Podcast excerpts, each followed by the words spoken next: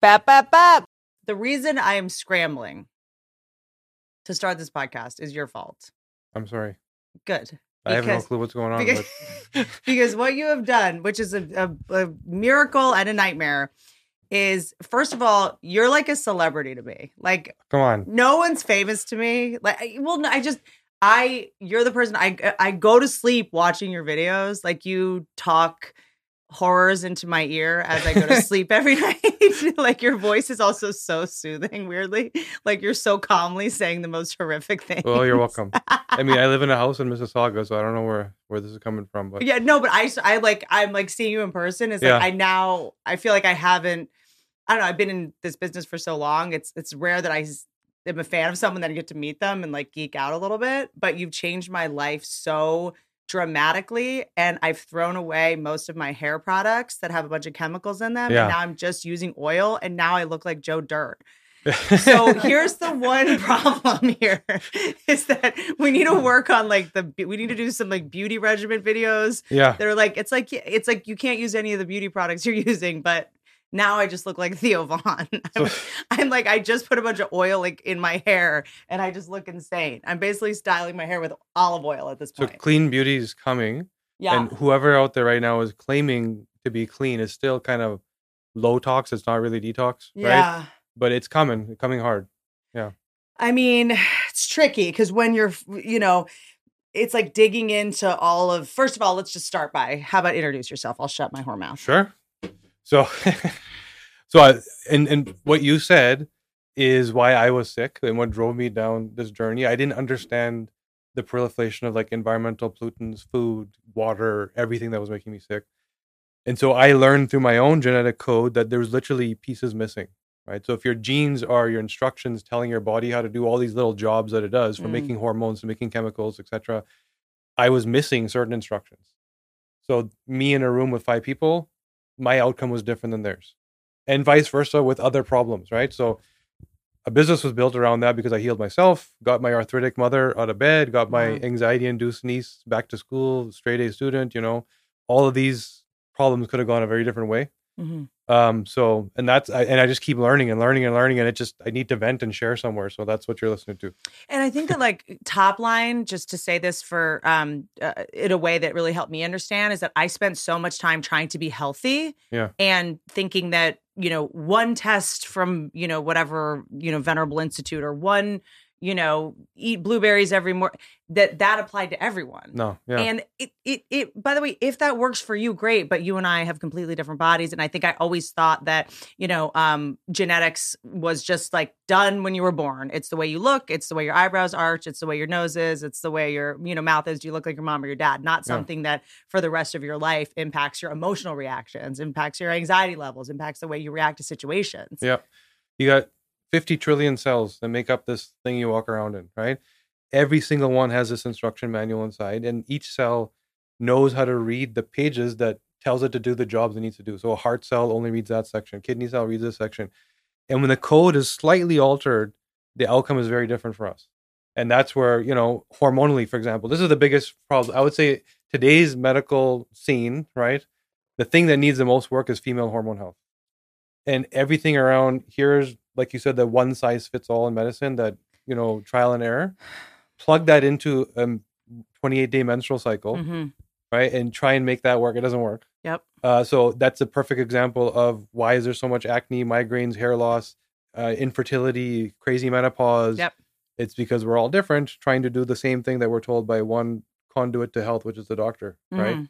And we need in- personalization And I think for that, and we're going to get to all the sort of, I want to get really granular on all the stuff that's killing us um, uh, in a second.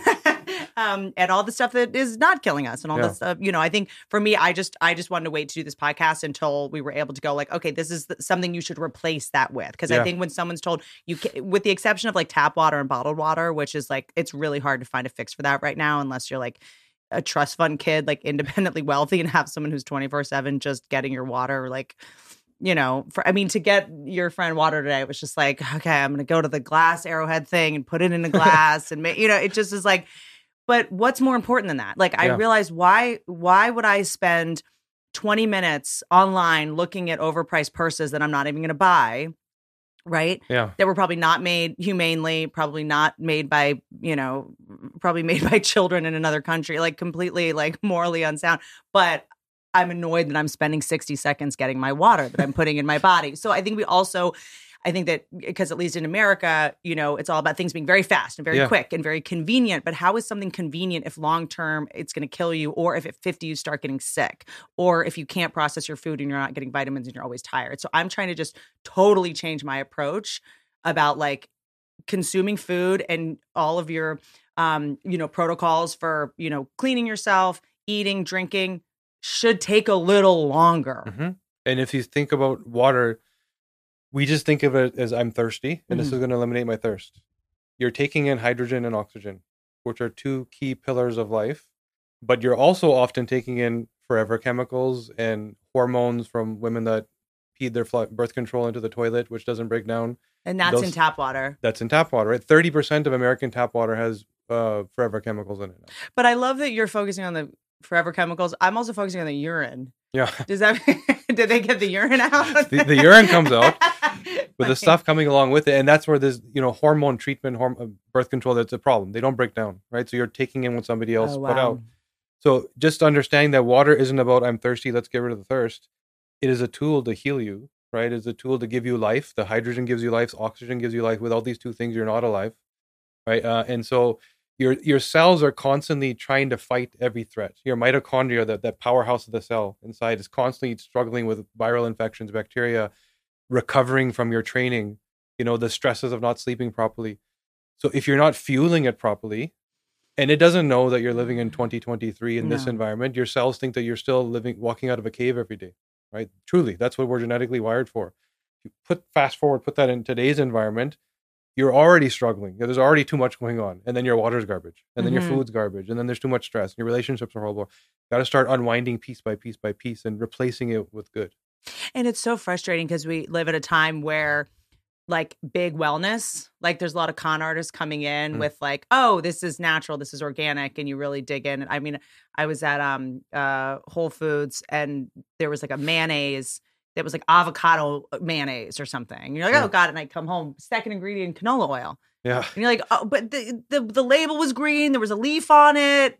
It said natural, like you know what I mean. So it's like people are even capitalizing on this fear, and even when you're trying really hard, Yeah. you know, I mean, remember all that time we spent drinking soy milk, thinking it was the healthiest Yeah. thing on the planet, you know? So it's like, you know, even within trying to do your best to be healthy, you know, you're gonna. I mean, I mean, dude, when I played in high school, I remember being like, "Oh, I'm gonna get healthy. I'm gonna start drinking water." I would drink like five of those Evian plastic water bottles a day yeah. would I have been better off just like not drinking water at all? You know? I mean, it's pure. It's spring water, great. The plastic, not so great. And what plastic sitting in your LA, you know, heat. Sitting in the back of the car, stuff, getting yeah. blasted. But we don't know where our plastic water bottle was the year before it got Mhm. to the store shelf. And it's even forget about even plastic. Even your fruit. It, ta- it takes a year, one year, for an apple to come from the tree to your grocery store. And how is that possible? Because they rot in a few weeks. Because they're covered in chemicals to allow them to be preserved. So keep in mind the supply chain has to make sure that there's apples available, which means that they overgrow them, store them. They literally go into a gas chamber that keeps them as they are. And once they get to the store, they go into a different gas chamber that releases all those chemicals to allow it to then flourish and thrive and rot, right? Um, so there's so much going on in our food supply chain that we don't see in here. Even in organic, you can go buy your organic baby food, which means that great, it's clean ingredients, but organic doesn't mean that they check for heavy metals. And you'll often find three, four times what the Environmental Protection Agency says is actually appropriate levels for babies in organic baby food. So that label, like you said, is especially in this country, unfortunately, it's very much about literal, right? What can we get away with? Mm. Check mark, done. But everything else doesn't matter because nobody asked me that question. Mm. Can I ask you a question? Is this Yeah. something that's specifically American? I know, you Yeah. know, yep. It's a very American problem. The thing we started talking about cosmetics. Mhm. There are 250,000 times, 250,000 times the levels of certain carcinogenic chemicals in American cosmetics that there are in European because they just don't allow them. Mm. Right. And even at that level, they just Can I ask a question? Yeah. Don't mean to interrupt. Is that uh, uh, have to do also with the fact that they have a public healthcare system and they know if you guys are sick, it's going to cost us more money, you know? it's a little bit of both. So it's, or do they want us sick? Or is it not a conspiracy theory? It just is what it is. And we're a very young country and we still haven't worked out the you have a four trillion dollar healthcare industry in the U.S. Ninety percent of it is chronic disease, and that's the actual number. Ninety percent meaning things that you don't have to have, that you're not born with, that you Mm. develop and cause over time from your choices.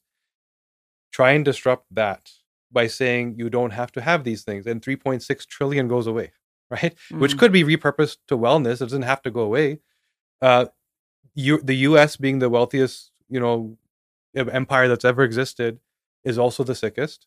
Mm. Uh, our healthcare budget, even though they're the wealthiest, we should, we know the most, is two and a half times the average EU country.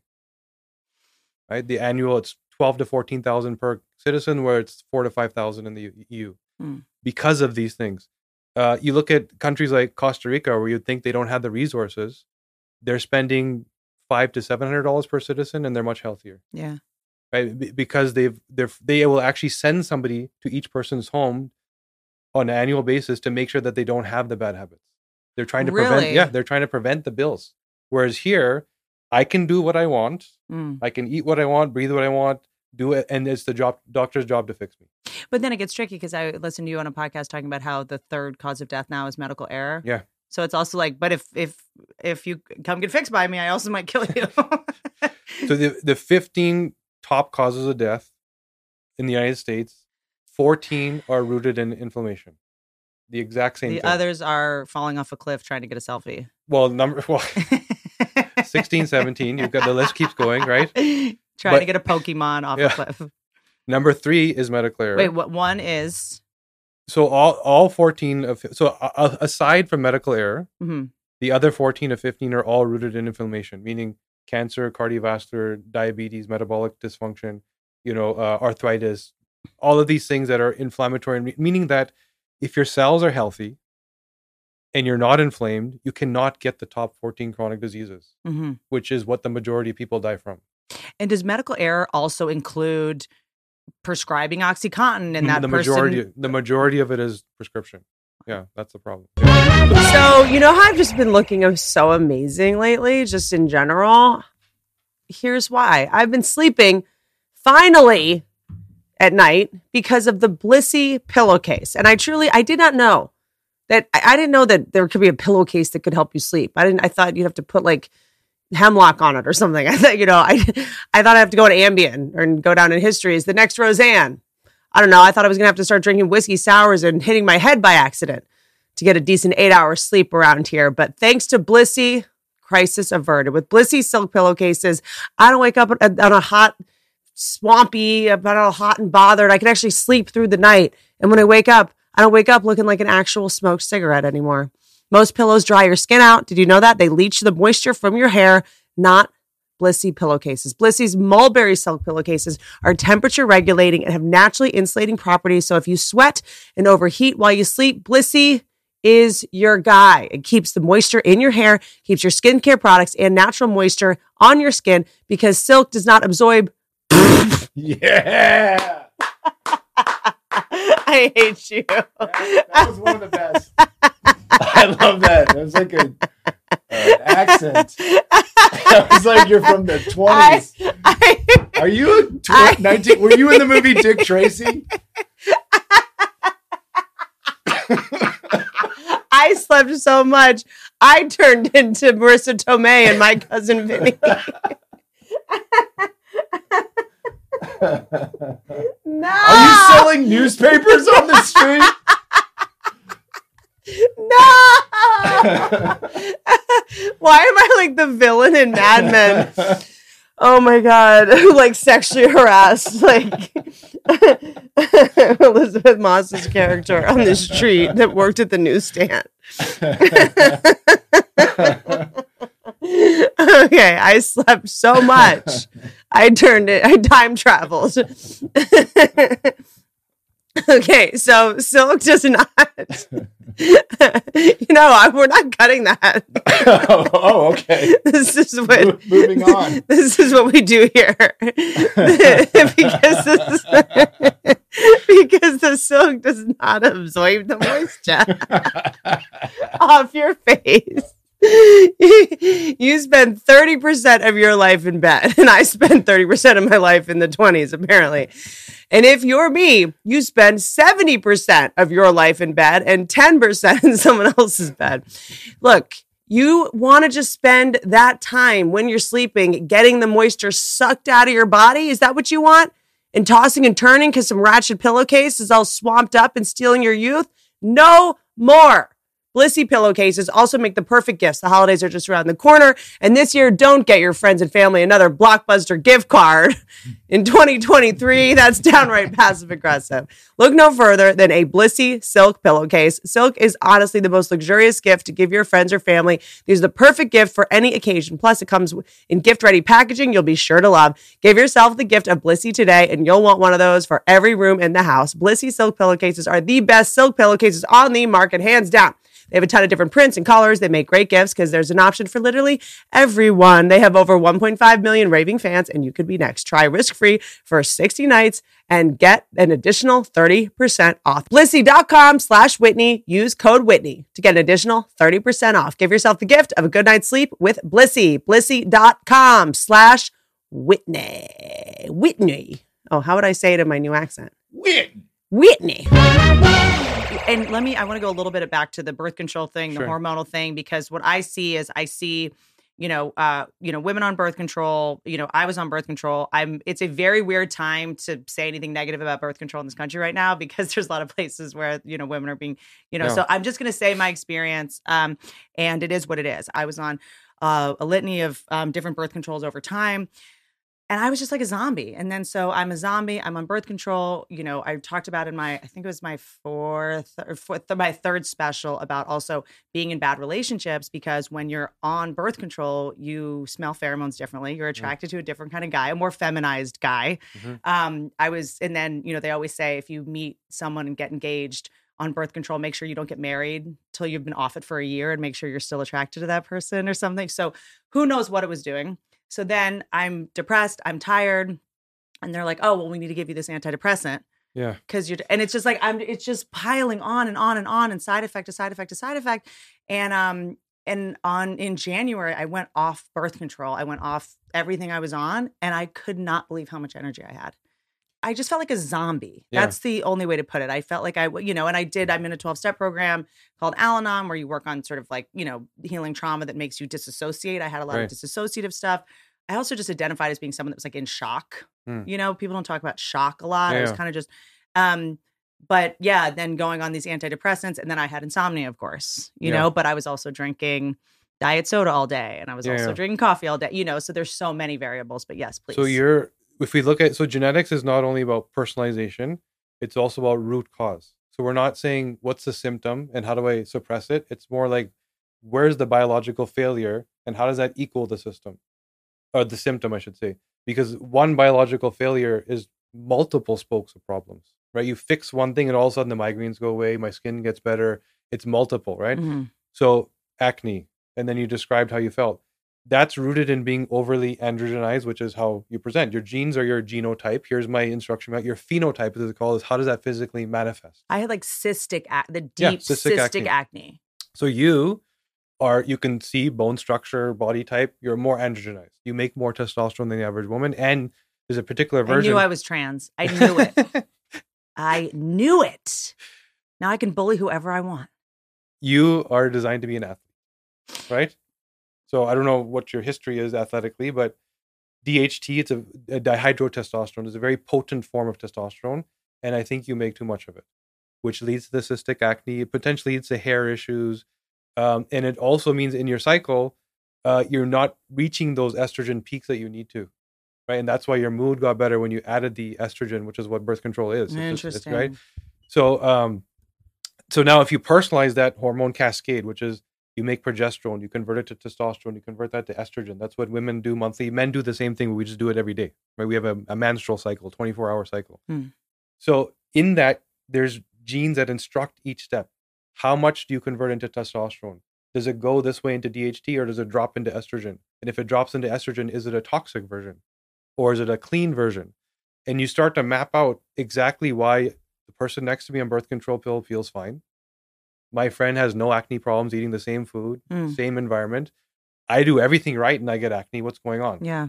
right it's it's not about uh you did it wrong it's you that's your design you're designed like that Uh, but you were designed to be call it a warrior and why do i say that because when you're talking about the mood and your propensity towards i'm not going to feel you your brain moves like this which means your neurochemical clearance is quick there's a there's a gene called COMT COMT Hmm. which clears neurochemicals it also clears hormones it if you're under estrogenized this is the gene that clears it and if your neurochemicals are firing too quick, this is also the gene that clears that, which explains the whole package. Can right? you say that last sentence again a different way? Just So in a way that an idiot would understand. I get it, but your your body makes hormones and chemicals, neurochemicals, makes all sorts of things that you need all the time. It also metabolizes and gets rid of them when you don't need them anymore. Right. And so when you're, for example, if you're in a pleasure seeking moment, I'm eating some tasty pizza. Mhm. Your brain can smell the pizza and anticipate it's coming. So you start to produce dopamine, right? You eventually have to bind the dopamine into receptors to actually experience the pleasure, right? That hit that you get. The density of receptors in our brain is variable based on a gene called DRD2, which is in the book, right? So if you have a slightly lesser density, it's hard for you to experience the intensity of the pleasure. Mhm. Once you're done with that, I got the pleasure, I tasted the food, you now need to get rid of the dopamine to come back to normal. You're no longer in that pleasure. is this at all related to addiction? Yeah, 100%. Like, 'cause- yeah. okay, because uh, right, uh, um, if you identify as an addict, whatever, I don't self-diagnosed, whatever, fight me in the comments. Um, uh, addicts have a harder time holding on to dopamine, whereas with someone can have one drink and they feel that dopamine all night. The other person has to just have more and more and more. So there's Wouldn't know anything about that. abuse called substance abuse. Addiction is a blanket term, but there's you can be more micro about it. There's addict, which means I need it on time every day or I get frustrated. Mhm. Then there's a binger. I don't need it, but when I do it, I'm gone. Yep. Very different things, right? And is that genetically based? Genetically based. And I can describe them both right now. Fascinating. So, and I'll use myself as an example. I am that person who I just said I have the least possible density of dopamine receptors in my brain. So when I am in a pleasure seeking moment, it's very hard for me to get the pleasure. I can't get no satisfaction. That's me. And Right. there's this has nothing to do with building up a tolerance over time. No, no, it's innate. It's in the brain. There's a gene telling my brain to not make enough of these receptors. And is this something that would have been seen by your parents when you were a kid? Like you'd see a toy and it just wasn't enough, and you if you understand the behavior, Mhm. or you might call it ADHD, that's how it would be diagnosed today. And so all of these things are really superpowers, and I'll explain that when I tell you the rest of my story, that get confused as kryptonite because of context. You've been given this tool to use, mental superpower. As in, in the tribe, it would have served a very Yes. important purpose. yes, but now you're sitting in a classroom trying to be like everybody else. Right? It doesn't work anymore. That was not your job in the tribe. Your Right. job in the tribe was maybe, is this berry poisonous? No. Is this yes. berry or something? yes. Right? So okay, dopamine levels low, can't feel it. There's two more genes. One metabolizes, so breaks it down, and one's like a broom that sweeps it up. I have the ultra fast versions of those. So I feel it down here, gone like that. I am wired to want more and more and more and more. And my my baseline is depression because the world sucks. Nothing gives me satisfaction.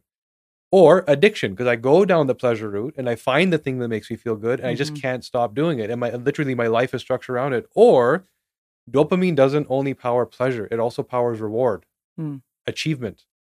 And so you only need one. Ultimately, your brain is seeking satisfaction. And what drives us forward? Dopamine is that progressive chemical, makes you move forward. So I've experienced all three of these things. I've had depression, I've been an addict, and I'm an entrepreneur in three very different contexts of my life. When I was younger and I had friends that gave me stuff for my birthday that I shouldn't have ever had, addict. When I was in sort of, uh, I don't know, 10 years ago, I had achieved some level of success in my work. And so I stopped trying. I became depressed. Mm. I wasn't getting the hit. I I now know how my brain works. That's why I constantly seek reward. I challenge myself. So now the opposite.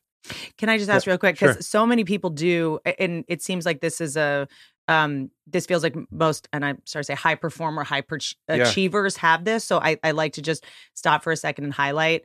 If you have depression, if you have addiction, chances are you're highly qualified to be incredibly successful. Yes. you know, I think a lot of people see that as like a death sentence or like as I'll never make it because I'm depressed and I see the world as inherently depressing and bad and I have this addictive personality. But like that, those to me are sort of usually the elements, That's um, why the formula for success. you see this correlation between highly successful people and suicide, Yes. right? Surgeons, I hear, have a incredible Surgeons, celebrities, Yeah. you know, at the top of the game, lose a contract.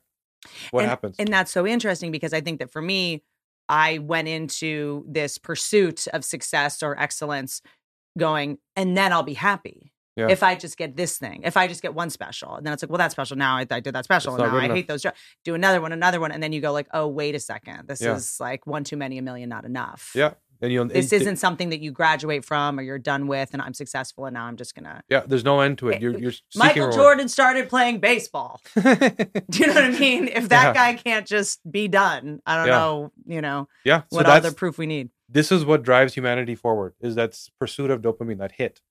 But other like our genes need people like you to keep achieving. Yeah. It's like a little trick to be like, no, no, no, you're changing the world. You're right. You have to write another book now.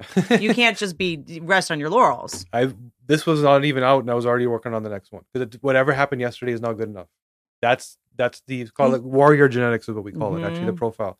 So now if you have a very high density of dopamine receptors, it's very easy for you to experience pleasure, and a very slow clearance. Opposite, you know, just to exaggerate it a little bit.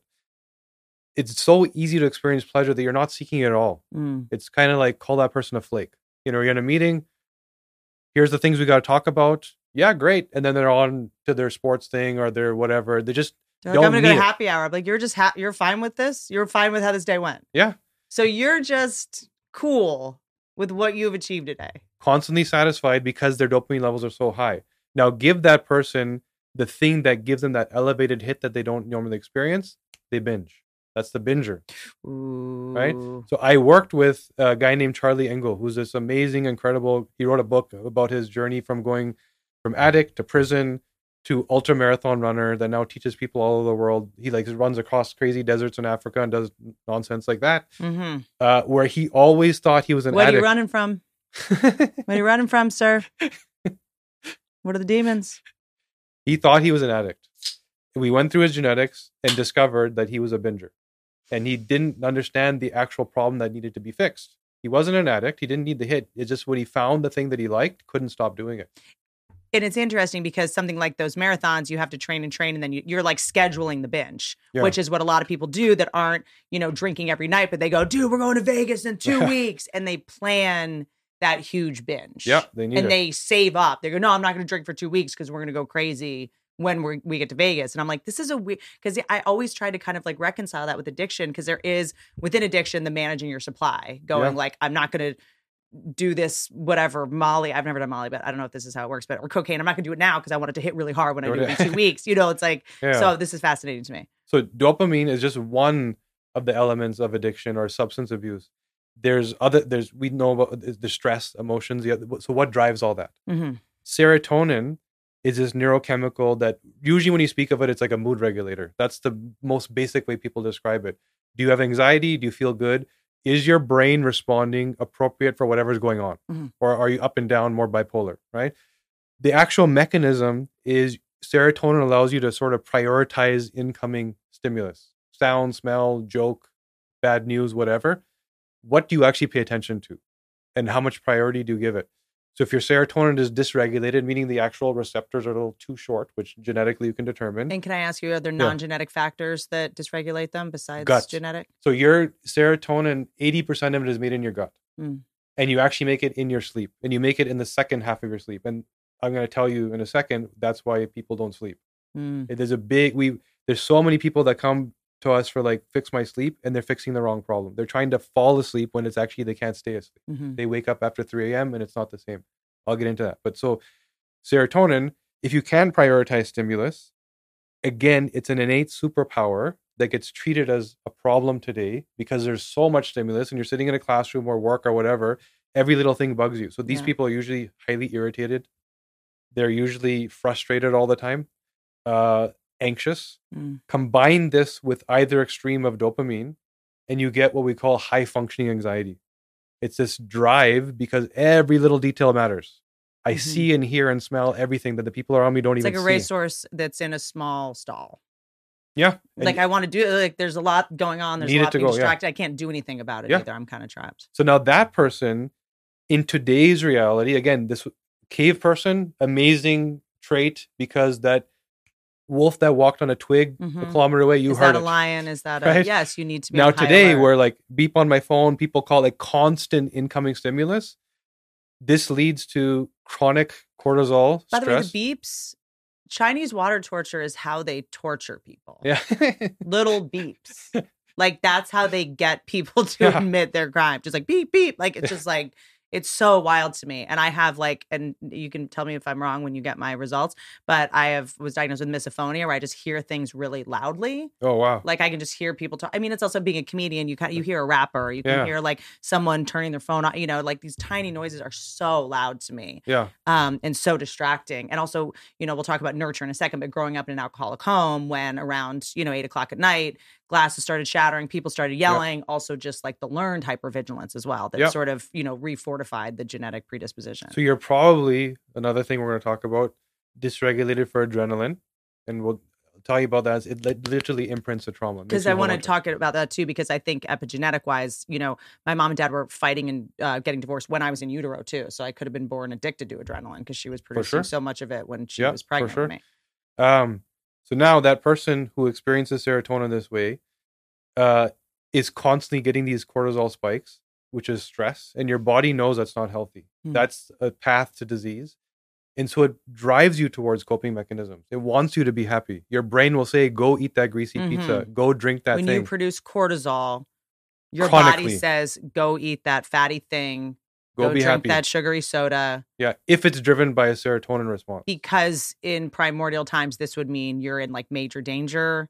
Well, in primordial times, it was never that chronic. It was never. Mm. Your everything is good until it's time for battle. You're on your farm. You're in your cave. It's just normal everyday stuff. There's no problem until there's an actual problem. Yeah, and it's the same thing. And plug that into any system in the body, including, you know, I don't know if you saw that documentary where Chris Hemsworth was told he has a eight to ten times elevated risk of Alzheimer's because of a particular gene. So this gene determines how efficiently your body moves cholesterol around uh, in, in from various systems. Right, your body uses cholesterol to fight inflammation. It's a very important hormone. Uh, but if you are constantly chronically triggering inflammation, then you're not again in the context for what your genes are designed, which is inflammation of our ancestors was everything is good. You go to battle, get stabbed with a sword, and it's an acute inflammation. Your body needs to fight it. Yep. Right. In that context, today's bad version of the gene was the best version. Now take that best version, the person that fights, uh, Ooh. right? and they, there's too much cholesterol, they don't transport properly. That's the person who would have survived the battle.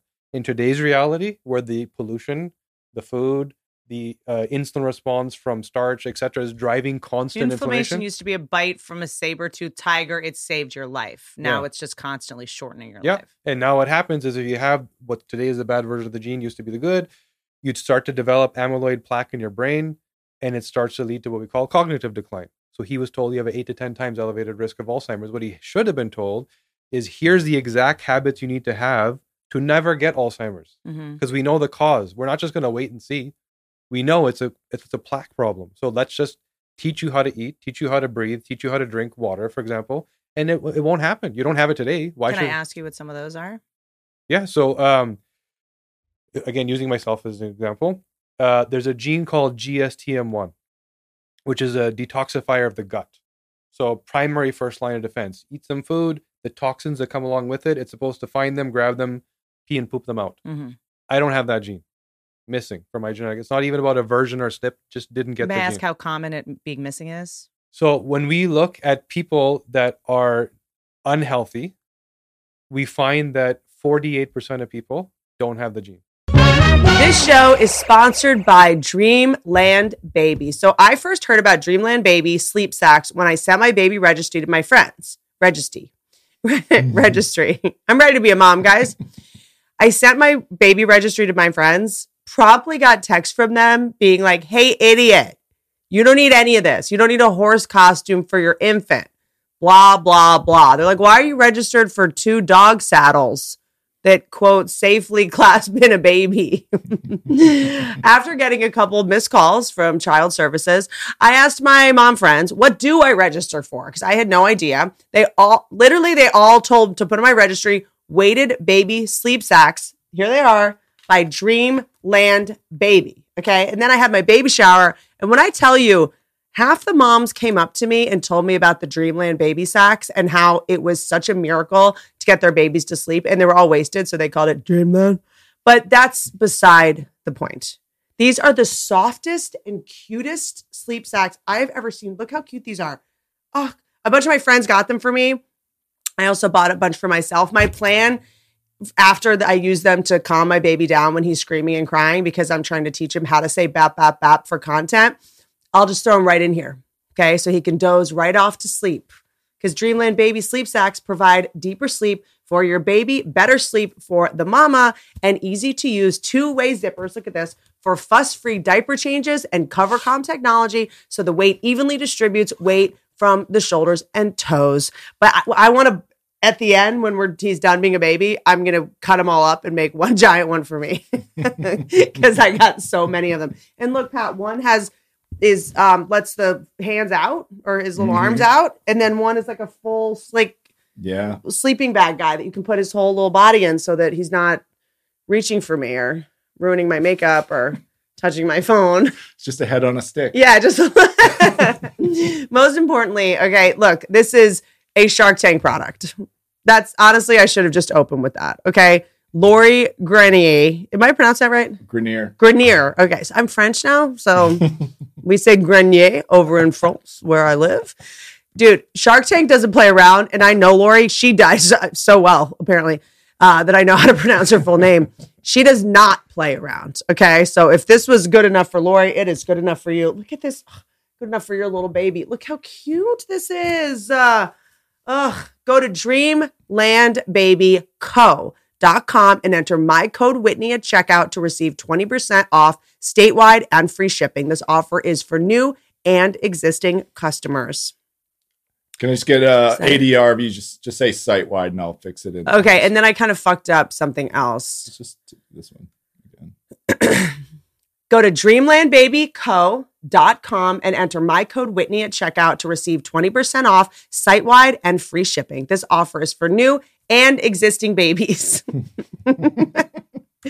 it's so cute. Can I ask when genes are uh, diverse in people, does that come from, you know, the, you know, what the tribe would have needed you to evolve towards, or is it ancestral? Is it, you know, where you're from? The same way you would, you know, have more melanin in your skin if you were near the equator versus you wouldn't if you were in Antarctica. Is there some kind of biological basis for why you don't have that gene, i.e., there weren't toxins wherever your ancestors yeah it's were? a it's a little bit of everything so it's a little bit of yes being wired for your ancestors habits you're not wired for living in la right Mhm. for example uh, there's a gene called uh, ADRA2B which determines how efficiently you deal with adrenaline and some people truly imprint trauma like a tattoo. It's it's the difference between i remember the information versus i remember the feeling. Hmm the next time something like that happens again next time i see that person again next time i'm in that room again the feeling there. comes back hmm again innate superpower because it gives you that emotional intelligence. It gives you that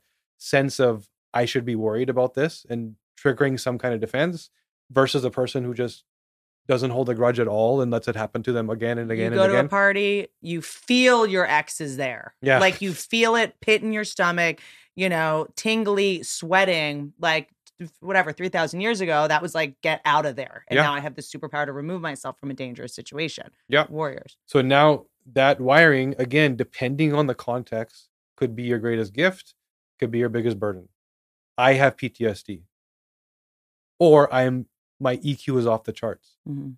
it's both. Depends on how you're using the tool and depends how aware you are of why it's happening. So and then you can keep going. There's there's a gene called bdnf brain derived neurotrophic factor which determines how efficiently you make bdnf here's a perfect example. You speak to you talked about the finnish people. So in finland they genetically out of all the ethnicities in the world have the worst bdnf across the board. Hmm. BDNF uh, drives neuroplasticity. So how efficiently your brain makes new neural pathways.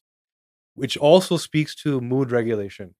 So, how much meaning do you give stuff? If you're not good with neuroplasticity, you're probably, you know, there's more shock factor, there's more shell shock, spinning, ruminating type thinking. Mhm. So, Finnish people across the board have the worst BDNF, which means they should be constantly drama queens. They should be angry, upset, frustrated all the time because everything means so much. Mhm. Finland is also voted the happiest country in the world. Hmm. Doesn't add up, right? So what's going on there? They They're liars. maybe, Sick. or I can tell you what's going on, which is the thing you mentioned, epigenetics. Here's a gene. I have a certain version of it, baseline. Now there's something I can do that can crank the dial on that gene and either slow it down or speed it up. Mm. That's in the moment. Meaning, so long as I'm eating that thing, spelling that thing, experiencing that thing, it's turning the gene on during that time. Take that thing away and I go back to my baseline. That's epigenetics, the expression. Finnish people have more saunas per capita than any country in the world. Yeah. Sauna is a potent BDNF upregulator.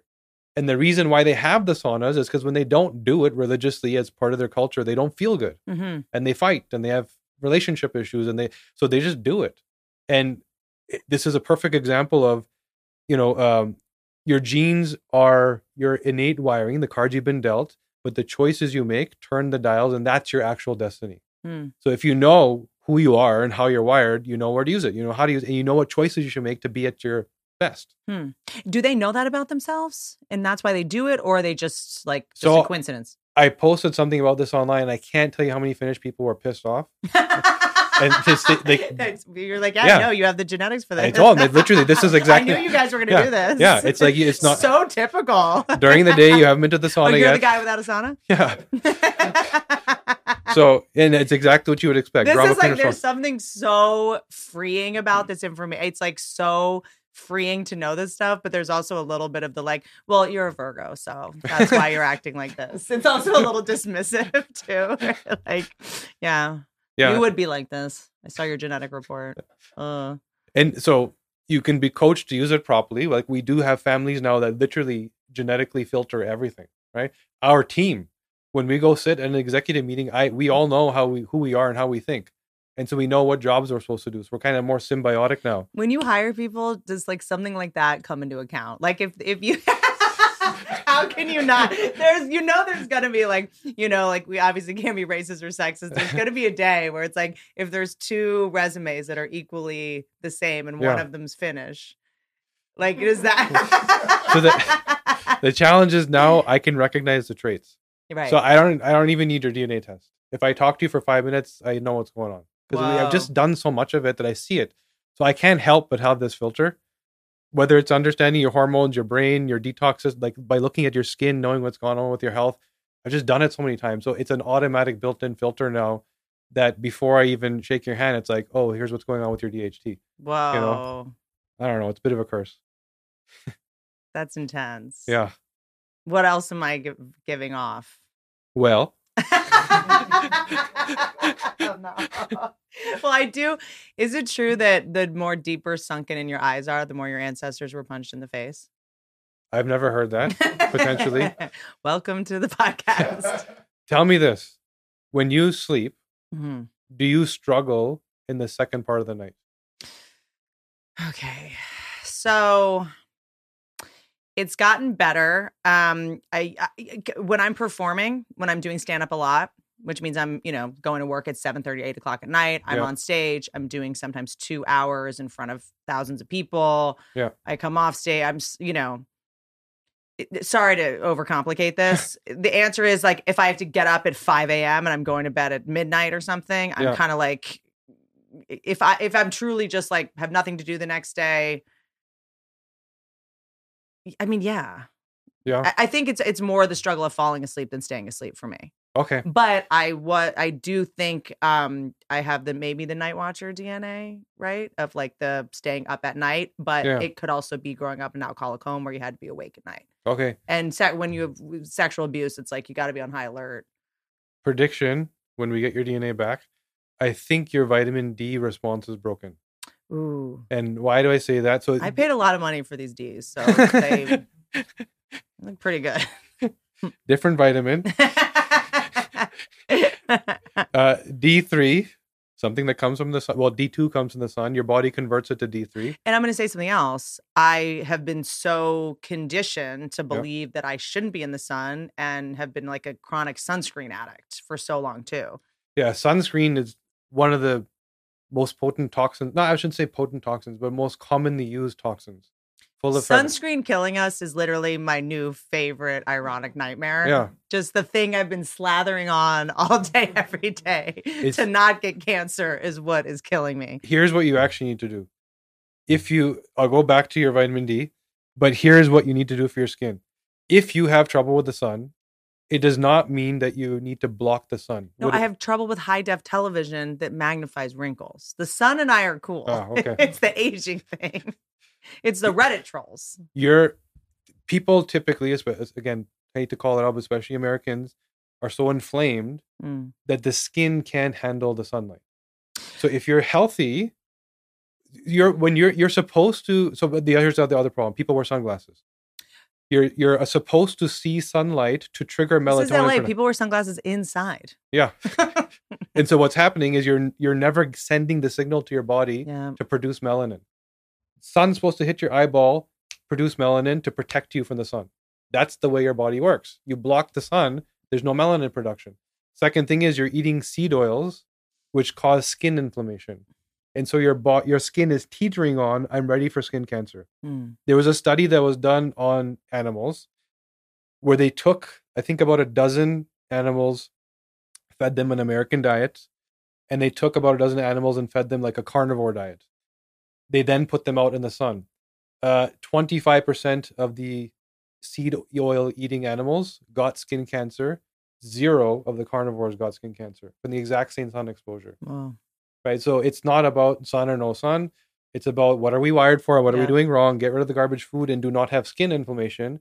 Get sunlight in your eye, which you will be able to handle once you're healthy, hmm and your body's already ready for all this stuff, right? And that so now going back to vitamin D, uh, so the out of all the micronutrients, it's the most complex pathway. Usually, vitamin C, one gene metabolizes it, and you're using it. Vitamin C is a three, or vitamin D, sorry, is a three-step process because, again, different contexts. Our ancestors got too much. We don't get enough. We, we are indoor people now. They were outdoor people. So our systems are designed to mitigate the overdose of sunlight, and we don't have enough sunlight. Hmm. Step one, D2 converts to D3. There's a gene that will actually do that job for you. That's what you think is broken. I, well, multiple steps might be broken for you. Okay. Again, going back to what you said about your hormones and all, it's just all piecing together like it, vitamin D response. So, step one, convert it. Step two is you then need to transport it to the cell where you actually use it. That's a different gene. Step three is you need to bind it at the cell. VDR it's a different uh, gene. So, any one of these could be not working properly. So, the simple question of, well, I got my vitamin D tested at the doctor and they said my levels are good. Does it mean that you've actually got it into the cell where you need it? Or is it just in the blood? Because if I'm taking a supplement of D, would that masquerade as So the supplement is good, but do you need 1000 IU or 10,000 IU? That's gene number one. Mm. Do you need it once a day or three times a day? That's the, that's the other two genes. Because keep in mind, your body's mimicking what it thinks your environment is supposed to be, which is I Mm. am out in the sun all day because that's what my ancestors did. Yeah. So a constant drip as opposed to here's my vitamin D shot in the morning and now I'm going to work inside all day. Right? Yeah. So now fix that, and you have 22,000 genes that make up your genome. All these little instructions. 2,000 of them, 10% of your human biochemistry requires the right amount of bio- vitamin D to function properly, to express. Those genes don't work if you don't have the right amount of vitamin D. So 10% of every job going on in your body starts to fail. And when I hear these multiple, fa- especially when it comes to hormones, it's often such a simple thing to fix. Let me tell you a story about my niece. My niece is the reason why we went from a research company to everybody needs this. It was like a light bulb went off. When when I started this, the research, it was just purely to be a research company thinking, I'll take this, give it to every other healthcare company, hospital, whatever. They'll go help the people. I'm not a doctor, right? My niece um, had an anxiety attack. Hmm. My she she lives with my mom and my sister, and my mom called me frantic, like, "Get over here, help her." So I went over there, called a friend who's a pediatrician. She can't breathe. He said, "Yeah, that sounds like an anxiety attack, but it also sounds like it's almost over. Uh, just call me if it happens again." So sometime later, my mom calls me and says, "You need to come again because this time she actually passed out and hurt herself. She fell on a table and I think she broke her leg. She can't walk." I take her. Canada, the healthcare is free, but you got to wait eight hours. So we go to this walk-in clinic. Uh, it's like an emergency type clinic. Blood tests, all this stuff was done, and at the end, the doctor said, "If it happens again, let us know." And I knew at that moment that meant if it happens again, she's getting diagnosed with an anxiety condition, and we're going to tell you what pill she has to take. Yeah. Right? Epileptic, something. Yeah. Something. So I thought at that time I had her DNA. Let me look at it. I'll do something about it. And I didn't. I got busy, went back to work. My mom called me again. And she said, Your niece has run away from home. And if you've met my niece, sweet, innocent young girl, completely out of character. You wouldn't expect this. So I told my mom and my sister, don't all that means is like she's down the street somewhere, like she's not running away from home. So I found her literally. I still run away from home. yeah.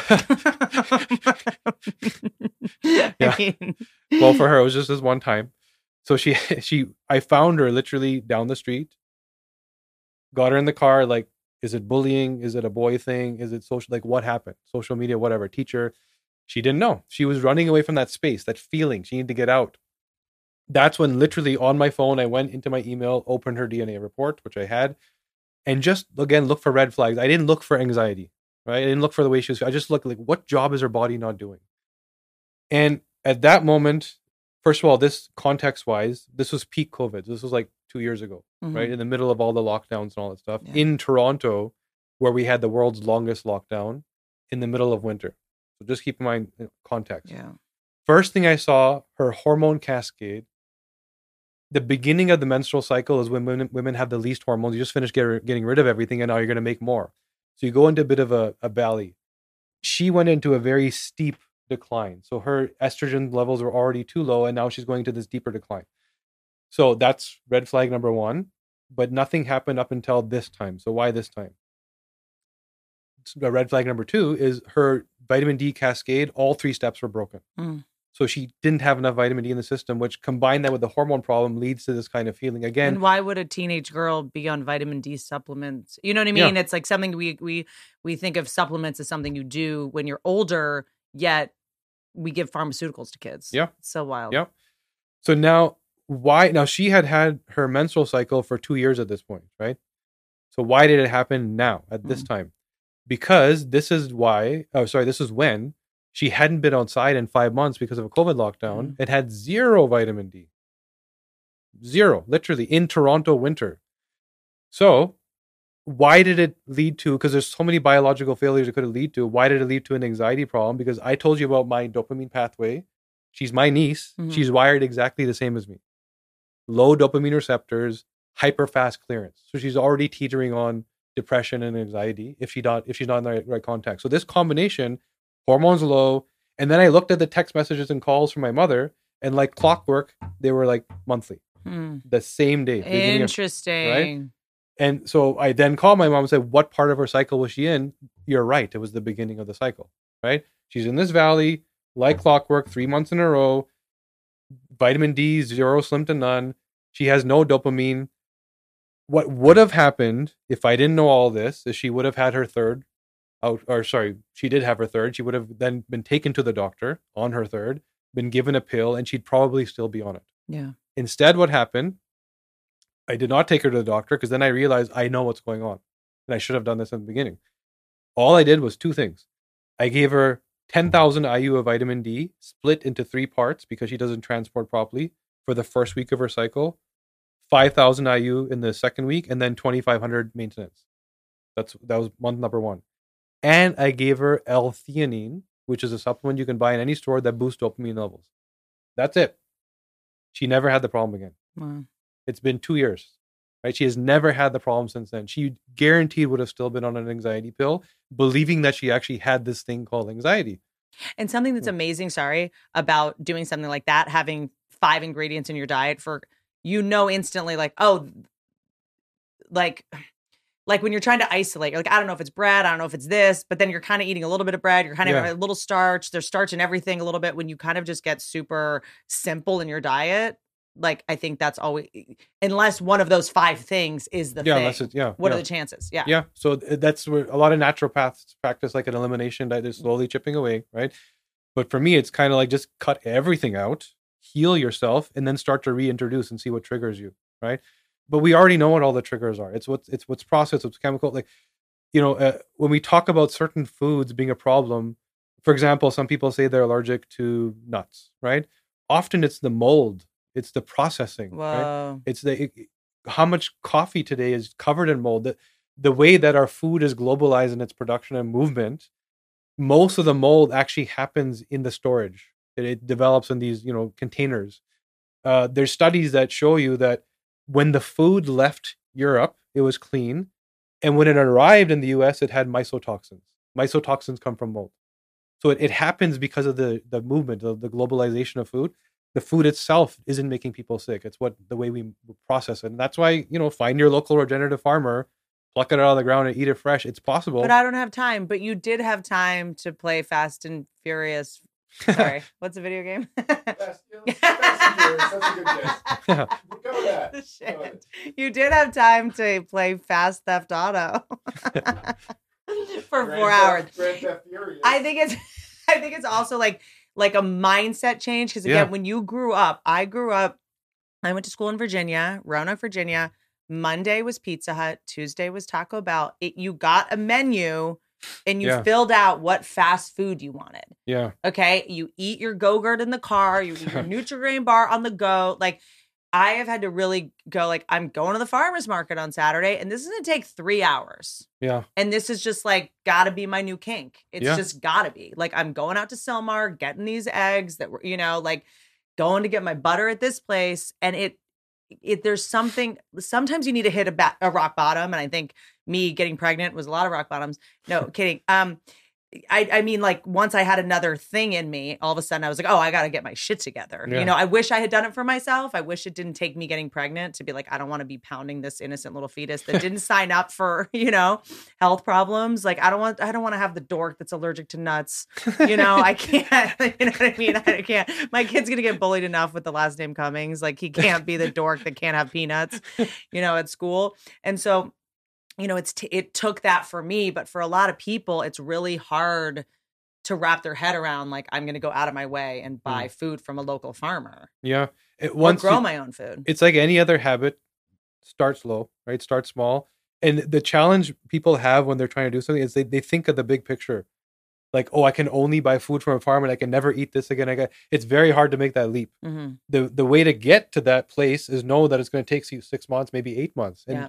change one thing right just take the granola bars and throw them in the garbage Yeah. do one thing and then tomorrow do another thing and do and what ends up happening the thing don't overwhelm yourself because also the stress and cortisol and adrenaline of trying to be perfect that's not good for you either Yeah. And when you get used to that sense of reward, I did not eat the Doritos this week, mm-hmm. right? Then you look for the next reward because you're no longer seeking pleasure. It's it, it and people fall into this almost a trap, let's call it, of seeking, Mhm. and that's why you bec come out the other end with a superpower of I have a new identity. You know, I'm not trying to work out. I go to the gym. I'm- I'm, a different person. Yep. Right? And then it's like and this is where having an addictive personality starts to benefit you because it's like you know because it's like i always try to find the positives of things that are pathologized of going like you'll start getting addicted to going to the farmer's market and being the first one there and getting Yeah. the eggs before anyone else and then now I, I get addicted to working out and the results that i'm getting you know so Yeah. it's just like 28 days to make a new habit whatever um but can i ask you just a, a wild question you're at the airport Mhm. and you're stranded Mhm. for eight hours what are you doing So, I you because I because I did go to this guy. I think he's since passed. His name was Dr. Bo. yeah He was a blood type diet guy in LA. There's been a, whether some was legitimate, some wasn't. I don't know. Um, he would sleep on a treadmill that was um inclined so that he was like sleeping upside Really? down. It was like a, a nutcase. All these powders and all this shit.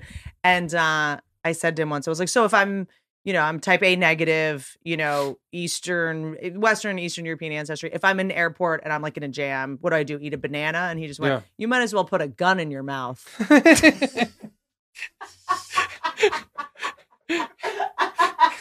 like, you're not designed to digest bananas. Are you insane? I remember just being like, I give up. This show is brought to you by BetterHelp. Okay, so I- know this may come as a shock to you guys, but I am in therapy. I know what you, Whitney, but why? You're perfect. I know. I agree. That's the problem. I'm in therapy because number one, sometimes every now and then, my brain tells me some things that are not true. Sometimes it tells me I'm not perfect, which is weird. Here's the thing with our brains, they're wild. They can be very tricky. I see, I used to be in therapy because my life was going terribly.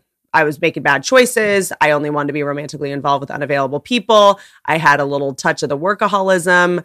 I was in friendships out of obligation. I had denial about past family and appropriate behavior. And therapy helped me clear all that up. And now things are going well. And I have that little voice creeping in, being like, "You're gonna screw it up. You're not. You're gonna botch this. It's not going well. It's not going as well as you think." Okay, the paranoia is coming in. These people who care about you, they don't really care about you, and it wants me to go back to those old familiar behaviors because even though my life is night and day better, it's not as familiar. And our brains sometimes want the toxic familiar over the sometimes uncomfortable unfamiliar. Got it? So I got to talk through this with someone so I don't self sabotage and destroy everything I've worked so hard for. And I do it with a therapist who calls me out on my stuff and who can be honest with me, who I can go release some secrets, release some shame. She whips me into shape. My old demons go night night. And then I can go function in the world and not post a thirst trap on my Instagram to get my ex's attention, hoping he will text me so that I could lose another two years of my life helping him with his credit score. If you're thinking of starting therapy, give BetterHelp a try. It's entirely online, designed to be convenient, flessi- flexible. Do they have speech therapists at this? at BetterHelp, you guys? I have an idea for a new tentacle of your business. It's convenient, it's flexible, and it's suited to your schedule. Just fill out a brief questionnaire to get matched with a licensed therapist and switch therapists anytime for no additional charge. Make your brain your friend with BetterHelp. Visit betterhelp.com slash Whitney today to get 10% off your first month. That's betterhelp, H-E-L-P dot com slash Whitney. If you've benefited from therapy, feel free to share your experience. and that goes for everybody. and that goes for everyone. Feel free to leave comments on this YouTube ad. Shouldn't wasn't supposed to read that. Shit. Why would they put it at the end? I don't know. That's so dumb. I probably copy and pasted it. Oh, That's my fault. We can leave that in. I think the practical advice it goes back to the thing I just said, which is you see all this like there's this guy uh, Brian Johnson who's spending two million dollars a year to live to whatever and you know eats what Is he the one that eats his kid? yeah getting his kid's blood yeah yeah, he's like sucking his kid's yeah blood. Yeah and he's giving his blood to his dad right Yeah, sure. so now it doesn't feel Yeah. like he has a choice in the matter. Give me your blood or you're grounded. So the challenge in all this stuff is people think that that's the only way it's possible, right? No, very few people, even the people that are directly under him, are not doing what he's doing, right? Even his best customers who are following. So there's there's kind of three phases. There's the acute. Let's fix the problem, right? Forget about being a biohacker and getting red light beds and you know getting oxygen therapy. Like let's just fix your problem and get the terrain healthy, which we said earlier, right? which means again slowly chipping away at things let's figure out what's actually going on with you that that is your problem the root cause not the symptom let's start pulling away the root cause and just getting the acute problem solved. I don't have migraines anymore. My skin feels good. Great. Forget about being optimal. Then you can move into this phase of become the optimal version of myself. Mm-hmm. i now feel good. I don't have the problem anymore nothing to complain about and i'm on this path of reward. I'm going to start going to the gym. I'm going to start going to the farmers market right i'm going to start saying no to mom i can't eat that food anymore don't That's a, by the way, that's a really big one too. Is Yeah. someone that's in a program for codependence. A lot of it is, you know, when you get healthy, the sick get angry, emotionally in other ways, having boundaries. But Yeah. I'm big on like now when I know, you know, like when I, you know, stop, you know, drinking kind of anything, I, I would more drink codependently. I'd be the person that would go out and just everyone else was drinking and I didn't want to be the buzzkill yeah you know so i'm like i eh, you know and so now i kind of am very like before i go out i'll just or before i go to someone's house i'll just be like hey just so you know i'm just kind of on the strict diet for Yeah. some inflammation stuff i'm happy to bring my own food or happy to come after dinner. I'll Yeah. always send a text before so that you're not insulting someone or making other people feel bad because a lot of times when you say like oh i'm doing this anti-inflammation diet everyone's like well why are we sitting here eating this yeah why- what the so it's just like you end up hurting pe- triggering people or uh, that were So whatever. that's a perfect example of not only the first phase where you don't want to try and do that in the first phase. Forget about it. You're gonna screw up. Because right? you also then they need you to state your case, and then you have to Yeah. defend yourself, and Yeah. you just kind of want to feel better, and then all of a sudden, Yeah. the thing that's supposed to make your life better is stressing you out and alienating people. once you're healed and you're in this optimal phase, people around you already know it. They're already seeing it, and now they're curious, and that brings you to where you think you're supposed to be when you start, but you need to wait. But to also, by here. the way, what works for me might not work for you. yeah, that's so. Yeah, So that's the other thing. I'm not here to educate you. I'm just trying to figure out what does and doesn't work for me. yeah. And then you you get to this final stage, which is where it's kind of the the the goal, which is that identity change, and that is that biohacker, anti aging. Like I'm buying equipment and putting it in my basement to stay young young forever. Because I've been through all this other stuff, and again, that sense of reward, you keep wanting to do better and better and better. Yeah. But you don't want to do this on. And the, the challenge is everyone that you're learning from is doing this and trying to sell you these services, and all, and you people fail. Right? Start at the beginning. and then you get demoralized because you Yeah. tried to do sauna, cold plunge, go carnivore all in the same day. And it's like Yeah. doing it incrementally. and if you talk to this person who's here that told you, they didn't get there on day one. Hmm And the reason they do all this stuff is because they felt horrible. They Mhm. needed to find some solution. And it probably took them years to get to the and years of trial and error. This didn't work, this didn't work. And they find the thing that finally feels so good, and then they start to talk But don't it. you think people should take your DNA test before even embarking on this journey or just so that Yeah. they have a roadmap? Because I think a lot of people like to go, okay, this is what David Goggins does. This is what Yeah. Jocko Willink does. This is what Joe Rogan does. Like, I'm going to do exactly what they do, but they might be built slightly differently. Like, you might be able to Yeah. eat a little more bread than Joe or Even like the cold plunge you mentioned, right? So there's a video going on right now, a few videos of people saying it's the best way to lose weight. It's the best thing for your brain. It's, you know, which is true for certain people. There's a gene called UCP1, which determines your sort of I mean, metabolic. Ozempic is the best way to lose weight. Okay. Let's be honest. Do you even know what that is? Is that Yeah, yeah, on your radar? Okay. Again, we can again another thing we can talk about for an hour. Yeah. I only did it twice and I puked immediately. I'm like, uh, this is bulimia. I, Yeah. I you guys didn't invent this. I invented this in high school. So the, literally all that's going on with Ozempic is it's triggering a, a appetite suppressing. uh, So you can do it with having a bitter. If you just drink something like a bitter melon, bitter uh, sorry, the inner kernel of a nut, for example, which is very bitter, it triggers the exact same thing that the Ozempic triggers. It's like you're making yourself sick, basically. You're you know you're you're signaling satiety to your body. So you're Oh, Yeah, so there's certain things like bitters that your body only wants in small quantities because they often have other toxins that come along with them. So in small quantities they're beneficial, in big quantities they're harmful. So there's triggers that tell your brain to stop. And you get signal like don't eat. That's what Ozempic does. Right? These foods, bitter foods do the exact same thing. uh huh. So just eat some bitter food. Right. It's going to do But the is same thing. Ozempic actively no bueno? Yes. So- I mean, it's like you see all these Hollywood actresses that are just like bobbleheads, and you're Yeah. like, I don't know if this is good, you guys. If you're ag- again goes back to this, if you didn't deal with the acute problem hmm and you went straight to the optimization, hmm you still had the problem. You're still metabolically unhealthy. Yeah. You're still having inflammation. You're eating less in the context of bad terrain. hmm You're not healthy. Yeah. Right. The health was step one. Right. Then start doing. Don't worry about the weight. Right. Worry about health first. The weight is automatic. And you're not building as much muscle if you're on something like that too, from what I understand. You're But losing muscle. yeah, Yeah, losing muscle. And um, something um, that's fascinating to me, and I just want to run by you. Um, sorry about the tangent. Is that isn't it? If you walk faster, you're going to live longer, and your grip strength, like moving heavy things. Yeah. So walking. So fifty percent of your nervous system is in your legs. Right. If you're signaling to your body, especially uneven, when you look at the blue zones where people live to over Mhm. 100, they walk every day, all day, and they're walking an old, like broken pavement, Right. right? So it's signaling to the brain, I need youth. Your your body will give you what you demand of it. If you sit in a chair and don't do anything, your body's like, okay, we're done with this world. Time to move on. Is Right. this? I don't know if I made this up, but is there one step further of like it's like signaling to your DNA you're still useful to the tribe in some way? Yeah, for sure. Yeah, and that youth, that mitochondrial resilience. Like we got to keep this person young, like they're doing shit that's Yeah. important, foraging, hunting. Yeah. So lifting heavy things, Mhm. Walking, these are s- super powerful signals to your brain to stay young. Um, But breathing, like brisk walking. brisk walking. Yeah, yeah, Okay. yeah, yeah. So going back to the cold plunge thing, UCP1 determines thermal regulation. How efficiently does your body maintain its temperature and also your metabolic rate? If you have the bad version of UCP1 and you take a cold plunge, you're actually going to store fat. Mm. Your body, again, ancestral context, still thinks that acute stress means battle. Somebody's trying to stab me with a sword.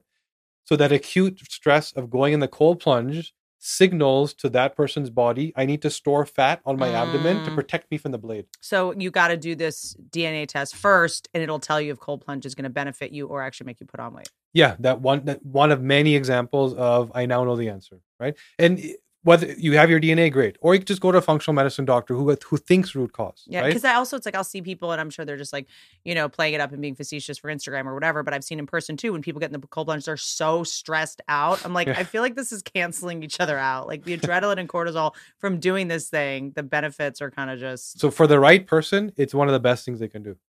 For the wrong person, horrible. God, I hope I'm the wrong person. That's it. I did the um uh the is the is tantamount um benefit wise the cryo freeze the chambers. yeah, so cryo that flash sort of freeze, uh, similar, but it's not as in stress inducing as the cold plunge, Mhm. right? Uh, typically overarching, it works for almost everybody, right? I don't understand how anyone's balls get past that. I mean, I can't, I'm sorry. I just like how is this possible? Like I can't even. Oh God. yeah. Is it? Is there some kind of? Um. That being said, is there some kind of link between um location of ancestry in the world? Like, I mean, obviously, if you Polish people probably do better at it or whatever. At cryotherapy? Yeah, or just the cold plunge. Oh, cold plunge. Uh, no, th- that's a weird thing. There's certain things that we're seeing. So first of all, we live in a world where there's so much cross pollination now. There's no, there aren't many ethnicities that are, Interesting. Right. Purely, you can yeah, trace back. especially you know West is very mixed, right? There's certain countries that are call it purebred still, right? Yeah. Uh, like give you a funny example. So in Vietnam, so there's a gene called MC4R that determines the satiety of your palate, how much your your your tongue is satisfied by the food you've flavored, right? Not not not your stomach. Then there's a gene called FTO, which determines satisfy uh, the satisfaction of your gut. So how long does it take your gut to tell your brain that I've had enough, right? So in Vietnam, they have typically the worst MC4R. Same thing in Thailand. They have the worst MC4R, which means that they should all be obese because they cannot stop eating. But is that why they're? Oh, it's it's not. It's why their food is so flavorful too. Exactly. Right? So what's happened is they've developed this cuisine which is salty, soupy, crunchy. There's coconut, there's lemon, there's everything, Yeah. right? Because that when you go eat Thai food, that instant, oh wow, right? Because it has every texture and flavor profile. So they evolved in this direction because when they didn't do that, they weren't satisfied because they have that worst version of this particular gene. So context again is key here. If you are in the right context where you're eating Thai food as a Thai person, you're not going to gain weight. Move to the US and start to work with your colleagues and have a sandwich for lunch every day, you're probably going to become obese. When the same people eating the same food didn't, because you're now binging on the Doritos and the cookies because you can't get satisfaction and you need it. This is actually a survival mechanism where that desire for more flavor and texture forced you to get more nutrition variety Mm, right? So that you came from a place where people were starving, so you developed this ability to seek variety, which gave you more nutrition. And was there a time where um, there was a correlation between level of flavorfulness and level of vitamin or mineral content? Yeah. So the when you eat food today, it doesn't taste like what it used to taste like. You know, I have I have a friend that has a company called Mod Garden that builds like um he has ancestral soil, let's say like high quality ancestral like where worms are still pooping it in and making like real right. When I eat herbs out of that soil, the flavor is like wow. Right? Yeah. versus go to a store and you know something that's a greenhouse like mass produced it's it's not what it's supposed to be Such a trip, dude. I'm gonna jump around um, Sure. a little bit. Fish.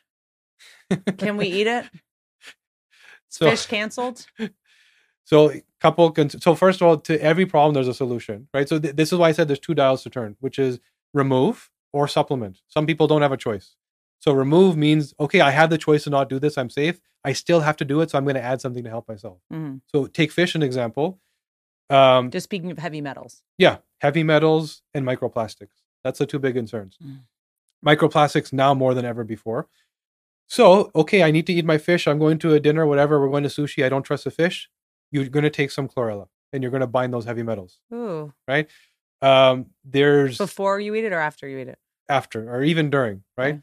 Uh, chlorella, uh, spirulina also, just take them right after you eat it. It binds the heavy metals and helps you get rid of them. You're maybe not dealing with 100% of it, but you're not going to get sick. So it's again that question of I need to eat the fish, so now I add, or just get rid of the fish. Mm. But microplastics are a little more challenging. They're not easy to get rid of, right? And so the only real way, way to get rid of microplastics is that everything else is also gone. It's the last thing your body is going to clear. So if you haven't healed your liver, if the terrain isn't healthy, they're going to persist, Mm.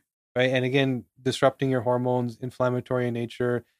They get stored in your brain tissue. They get stored in fat, and your brain is fat, right? So that's why they disrupt cognitive, uh, like ability over time. So that's my answer to fish: is that Okay. be very clean about it. Farmed fish, don't eat it. So the farmed Atlantic salmon is nonsense. It is literally one of the most toxic foods there is today. But, but this is farmed. Yeah. You know what I mean? These people just like rely on how trusting, like there's just Yeah. certain words that they're able to just put farmed fish. I'm like, that's from a farm. That sounds great. Yeah. Here's the major challenge with it. So even some people have said, okay, I'm not going to eat farm fish. I'm going to eat wild fish.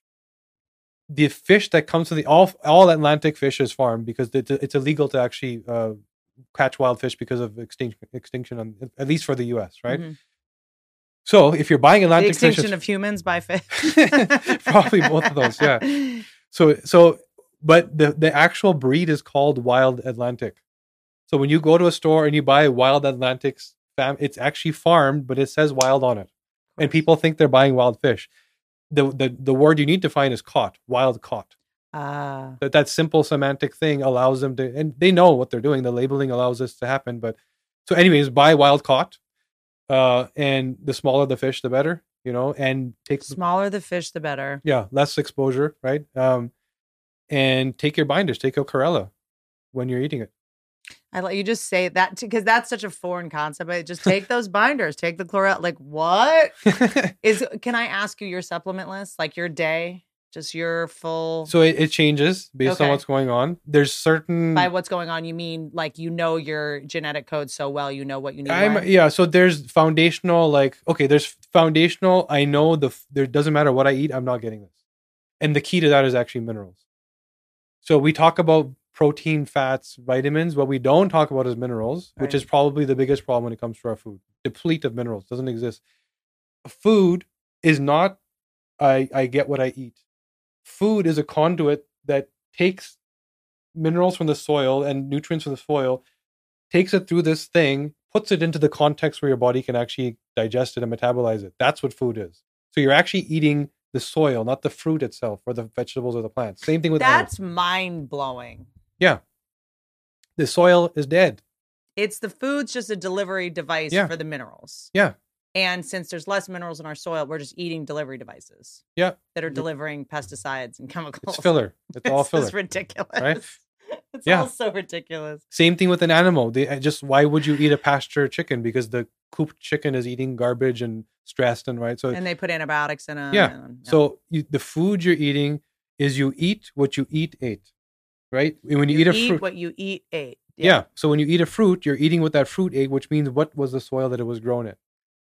Most soil today is by mass farming. The way that we produce food to hit the masses is it's there's no minerals. And so minerals is not just, you know, my calcium for my bones. There's 60 plus that are really important. Even just your bones have 60 plus minerals. Forget about calcium, right? So all these microprocesses that are going on require minerals. And I would say that's the one thing that's made me feel the most different Hmm. you know the activity in my brain my body my recovery um the the less need for training i don't need to exercise as much to get the same outcome Ooh. uh so i add minerals uh, there's a great company called beam no affiliation to Oh them yeah, we love Beam. yeah i just Promo think code they're, Whitney. yeah i just think they're awesome right uh they've done it right in terms of here's a and when you I mean, you can go down so many rabbit holes but a rabbit hole on, on minerals is there's humic and fulvic minerals two dis- different sorts. They're one of the few things that when they enter your body so minerals come along and they deliver into your cell what your cell needs. As soon as they've done that job their polarity reverses electric charge reverses and they now bind all the toxins that are not supposed to be in the cell and remove them Ooh. yeah and because you don't and your body still thinks it can rely on that but it doesn't know you don't have any minerals so it's not de- trying to detoxify these intercellular toxins another way it thinks that the minerals in the food are supposed to do this And so this is why it's so important important to bring back our ancestral habits because our body has not changed. It's wired for, like I said, quarter So million. go year back to raping bitches. First, you hit them on the head with a club. Was that that was a Flintstones? Or I Can we don't know. lose a couple of the things from back then? By carrying heavy things, we mean the body of a woman you're about to throw off a cliff because she's infertile. yeah, we can cut that. It's more about the food and so yeah. So for me, so going back, you asked me a question. What do I take? So minerals daily. Uh, I take uh, spirulina daily. Uh, chemotherapy and most cancer drugs are based on the pigment, the blue pigment that's in spirulina. They've they just synthesized it. That's all it is, and you could just eat it. You just Hmm. take it, right? Um, I vitamin C, which sounds overly simplistic, but it's one of the most important antioxidants. But isn't that hard to get in a? Uh, don't you have to get it in a way that's not powdered, or are there powdered supplements now that are potent enough? Yeah, you can get like a liposomal that just goes direct to. So liposomal means it's so liquid liposomal just goes straight to work. Okay. right? Um. So yeah, when it Does comes, that go in the fridge? um, I don't think so. No, it doesn't need to go in the fridge. Yeah. I think it's more. You know what? I'm and I'm conflating. I think topical vitamin C was a big bullshit trend in All right. skincare for a while, and Right. it's like there's no way that could actually be potent with the way that it's packaged and delivered. I haven't even seen that. Yeah. yeah. Yeah. So, but any of the commodity type like vitamin D, C, just go for a high quality, like high high end brand, right? Mhm. Uh, because the the commodity there is variability in its sort of potency. Let's say, right? So, um, vitamin D religiously, right? Uh, again, ten percent of human biochemistry needs this. Uh, brown skin, you know, my ancestors were in the sun. I need more. Um, then um, I'm taking so again mixing it up based on what's going on. I had chapped lips, right? So uh, I took something called lysine, which is an amino acid which specifically targets that, and I could have been having this problem long way. It's gone in two days. So I kind of know what each micronutrient does now Crazy. and I'm responding to what I need. If I'm going to work hard at fasting for a given couple weeks because I felt like I got a little pudgy, I know what I need to do to support that, right? Um, if I'm going to be training a little bit harder at the gym because I need to do like a video or something and my biceps need to stick out. So Mhm. there's something they'll, they'll do around that, around recovery and intercellular recovery, supporting my mitochondria. Uh, I take something called a tocotrienol. It's a unique form of vitamin E that comes from palm fruit, uh, and it's really supportive. It's been proven to uh, reverse dementia, Alzheimer's. Whoa. Yeah, really potent stuff. But I take it more for intracellular recovery, mitochondria. Um, I'll take uh, whole fruit Tocotrienol. tocotrienol, yeah, vitamin E. Uh, I take um, something called uh, whole fruit coffee extract. Uh, it's not caffeine. It's it's it's from the actual coffee fruit, and it's a potent upregulator of BDNF, which gives you more neuroplasticity. Ooh. Yeah, so that brain just staying young and you know having that ability to learn new skills a lot easier and being more sort of mood regulated, right, with neuroplasticity. So I take that. Um, I will sometimes take 5-HTP to manage serotonin, right? In the, for the most that's something my uh, a gynecologist told me a while ago is like just be on 5-HTP. Like I, I don't know if this was good advice or bad advice, but or like when you're on your period, especially as a Yeah. woman. yeah, so it's it's a mood regulator, potent. Like it just keeps you sort of in, grounded in the middle, right? Um, I will. Is that something you'd want your niece to take? So she her particular issue was a dopamine, Okay. right? So we, she it. took L-theanine, right? So um, But if I went and, and uh, my results came back and said that my serotonin had issues, you might be like, get on the 5-HTP. So first thing I would say is heal your gut.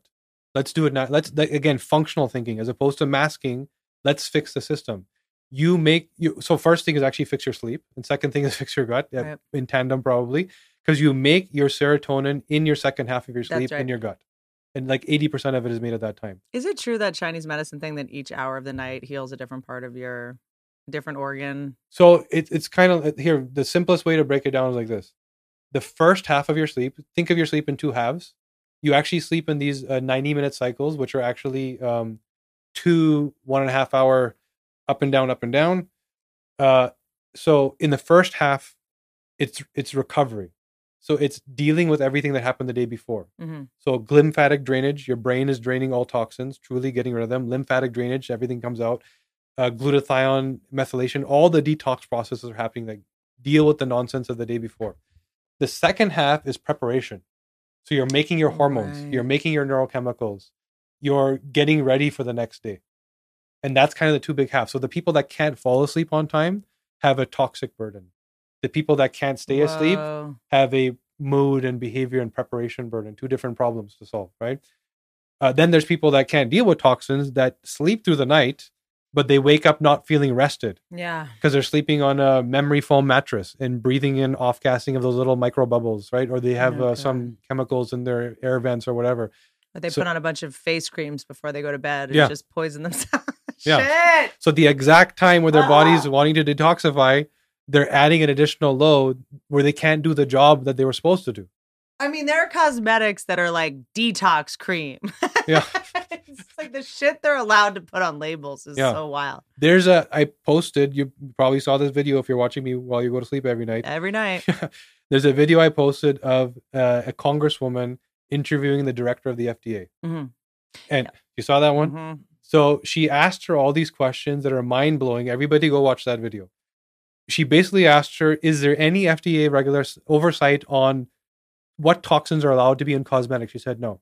Is there any regulatory oversight on like recalls? She said, No. She said, What about a children's product? She Right. said, No. And it's like, No, we don't look at this stuff. Baby powder was, I mean, easily, it's- I mean, so toxic. Johnson and Johnson was just sued for billions and billion class action lawsuit because of baby powder. Those babies grew up. Yeah. I mean, they're pissed. Yeah. And so what happened? Cancer. Why? The way you get talc, which is what they make, you know, talcum baby powder out of, it grows right next to asbestos. That's how you find it in nature. So if you are a massive industrial, you know, like we need giant shovels that scoop this stuff up, you're not separating the asbestos. And this is why this ah. claim over does baby powder cause cancer? Again, the studies will show you no, because they're going to study a perfect sample that came out of the lab versus go buy a bottle from CVS and sprinkle it onto the lab petri dish and you're going to find asbestos. Right? Because that's the way it's mined. It just happened in Mother Nature to just come up next to each other. So, all right. Y'all know I just totally renovated my house. I worked my butt off to have a very cute bathroom that I can take pregnant nudes in. And you know what ruins every bathroom nudie? An ugly toothbrush in the background. Drives me nuts. Okay. You buy a pretty candle, a pretty cup to put your toothbrush in, and then it sticks out like those five hour energy shots at 7 Eleven. Why do all toothbrushes have to look like they were wrapped by the NASCAR guy? who does the car. Like, why do they all have that neon green you can only find on a YouTuber's energy drink? Like, why does every toothbrush have to look like it was made by someone on acid who just got off work at Claire's? I don't get it. Is it so much to ask to have a gorgeous, classy toothbrush that travels with you without becoming a tiny wet market in your makeup bag? Is it? No. Used to be, no more. Enter Quip toothbrushes and dental care. Look at this. Look at this toothbrush. How is it? It's downright sexy. Let's be honest. Maybe I shouldn't say that because it's great for kids too. But look at this toothbrush. Look at how sensual that is. Look at just go sleek, smooth design. I would buy this even if it wasn't a toothbrush. If it was just like an objet d'art. Okay. It is lightweight, sleek design, no wires, no bulky chargers to weigh you down. Reusable handles in a range of sleek metal hues. They're not colors, they're hues. Okay. There's a difference. Skip the batteries, snap into healthy habits with a new rechargeable electric toothbrush. The charge also lasts three months. Hey, Apple, take a hint from Quip.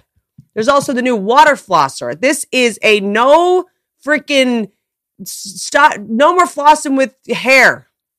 No more grabbing hair out of your drain and using that to floss. Okay, no more the stupid little flossers, the ones that, uh, by the way, are horrible for the environment. Those plastic individual ones that also pop the first time you use them. Okay, the other ones you got to wrap around your finger and then you give yourself, you know, leprosy, like your finger's about to fall off from lack of circulation. This water flosser from Quip is a game changer. It hits all the right spots with gentle or deep clean pressure at the touch of a button extra wide lid that fits right under the faucet and fills up in seconds. The cordless rechargeable battery lasts up to eight weeks. It's longer than most relationships. With daily use, eight weeks, no bulky charging dock, no tangled cords. I just found out that floss has all kinds of nasty chemicals in it too. So you should switch to this for a billion reasons. There's also now Quip has mints and gum. Okay, new mints you're going to be caring for your mouth inside and out. Bold mint flavor, of course, keeps your breath confidently fresh. And Game changer. You're going to get a boost of vitamin D. So you don't have to gag on them pills. Just put in that gum. This gum, you know, gum prevents cavities, freshens breath when chewed for 20 minutes after eating. Don't be that guy with halitosis, Kenny.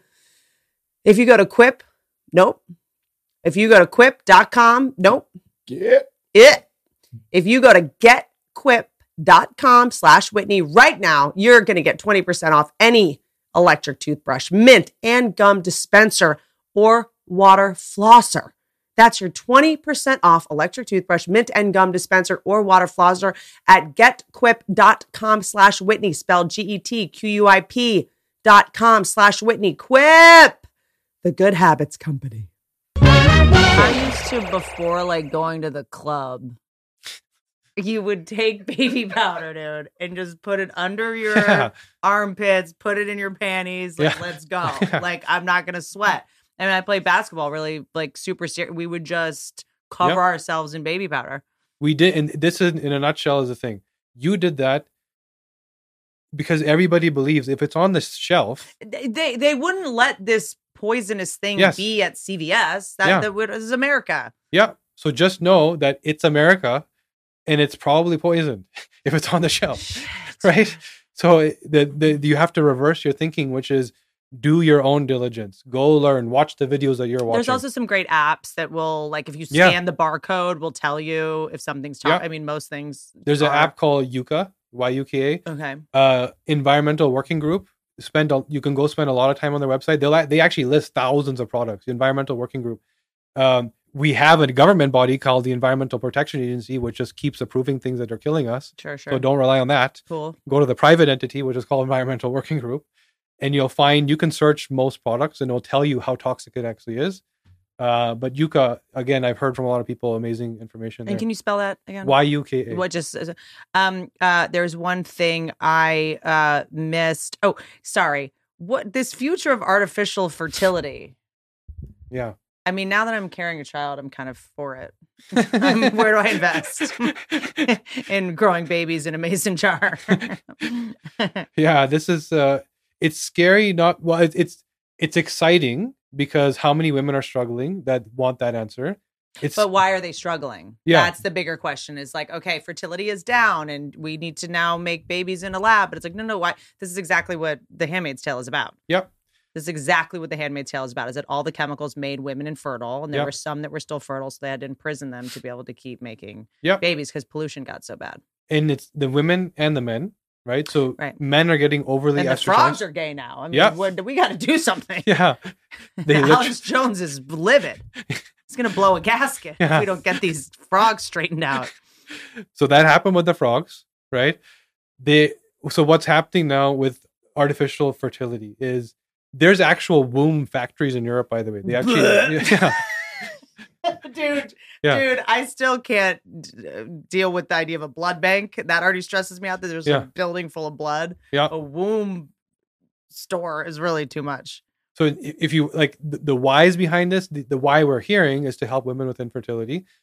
But if you know, so if you Google Google today right now, sperm count 2045, Google that.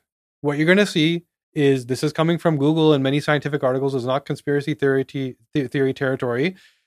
That by 2045, sperm count is zero. There's no fertility in males anymore, according to the current trends. Does it mean they'll stop cheating? it doesn't mean it doesn't mean lower testosterone. yeah, no, no. I mean, it just means shooting blanks. That's what it And- means. Guys might love this. Yeah. I mean, there has to be a male birth control at some point. Yeah, so I think there's one in development, but this Mhm. is it's happening. So male fertility has been dropping by one percent for some time.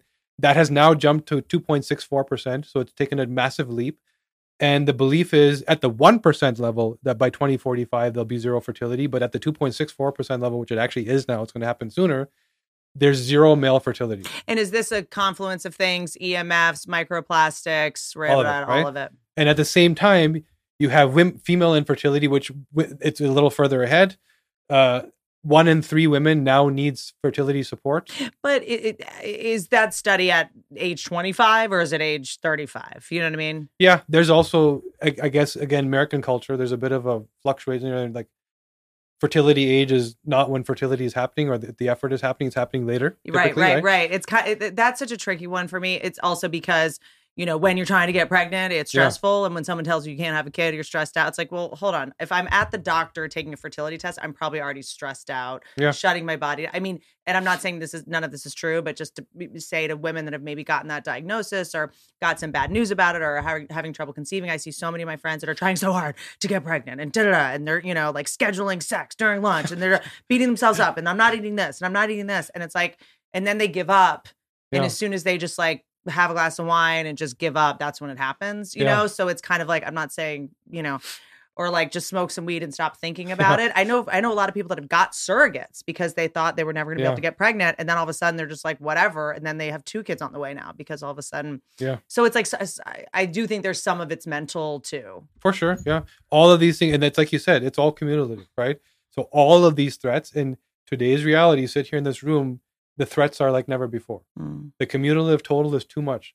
And it's hard to say just get rid of it all. That's why it's tiny steps to get rid of one thing at a time. Get going down that reward. I guess path. my question would be, and this is a creepy study, but is fertility going down in 15 year olds? You know what I mean? Yeah. Wouldn't that be what would be the true way to? so it is. So women, young girls are now getting their periods at seven and eight years old, right? Uh, yeah, because of the hormone disrupting chemicals. It's not. I'm not saying every young girl, Of course, of course. but it's it's happening. Uh, it, it unheard of. On like Does biology, mean they're fertile younger? they're fertile younger, and then it's it's so the, the entire system is disrupted, and this is why fertility then becomes an issue. So And also, by the way, sorry to bring this up again. Not a scientist. Just there was. I know. I think this per. I don't remember what podcast this person was doing, and I know that if I tell you which one, you're going to decide whether the person is legitimate or not. But in the Jewish community, a lot of women that had gone through menopause after they were vaccinated started getting their periods again. mm, there was a lot i've a couple friends um that look could it could it have been the stress from the pandemic sure could it have been a million other things sure do i know this person's lifestyle i don't um i have a couple friends that after they got the johnson and johnson they had their period for like eight months and they had Mm. to go on some other medication to stop their period mm. But it, there's just so much at play with that Yeah, and and so the there is um in the Jewish population the very common. This is why cancer is so much of a bigger problem in that population. The, there's a methylation problem. Mm, So methylation is not just anti-inflammatory, which is what we think of it as. It's also managing gene expression. So your body's constantly responding to every input, and methylation is the efficiency by how you respond. Hmm. So there's there's this more, uh, or sorry, I should say, a lack of ability to respond respond on time. And there's the really crazy study around uh, the Jewish population, the grandchildren of Holocaust survivors, because you, mentioned epigenetics earlier, so I'm bringing this up. because hitler tried to methylate them Yeah. So- yeah. Yeah. He did to a lot of them. And now the trauma of that, when you go through tra- trauma of that extreme level, Mhm. It does not ta- change your DNA. You still got that roulette of like mom and dad's alleles, like you said. But your body can be trained.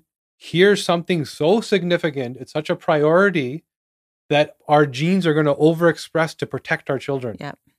So you see grandchildren of Holocaust survivors today having overexpressed trauma genes, acting and behaving neurotic Mhm. because of their ancestral how could you not yeah they, they've inherited that expression right? So now the the truth is there's no mental health issue. Let's tone the expression down. And you can heal it internally at the root cause and be at that baseline you were supposed to be.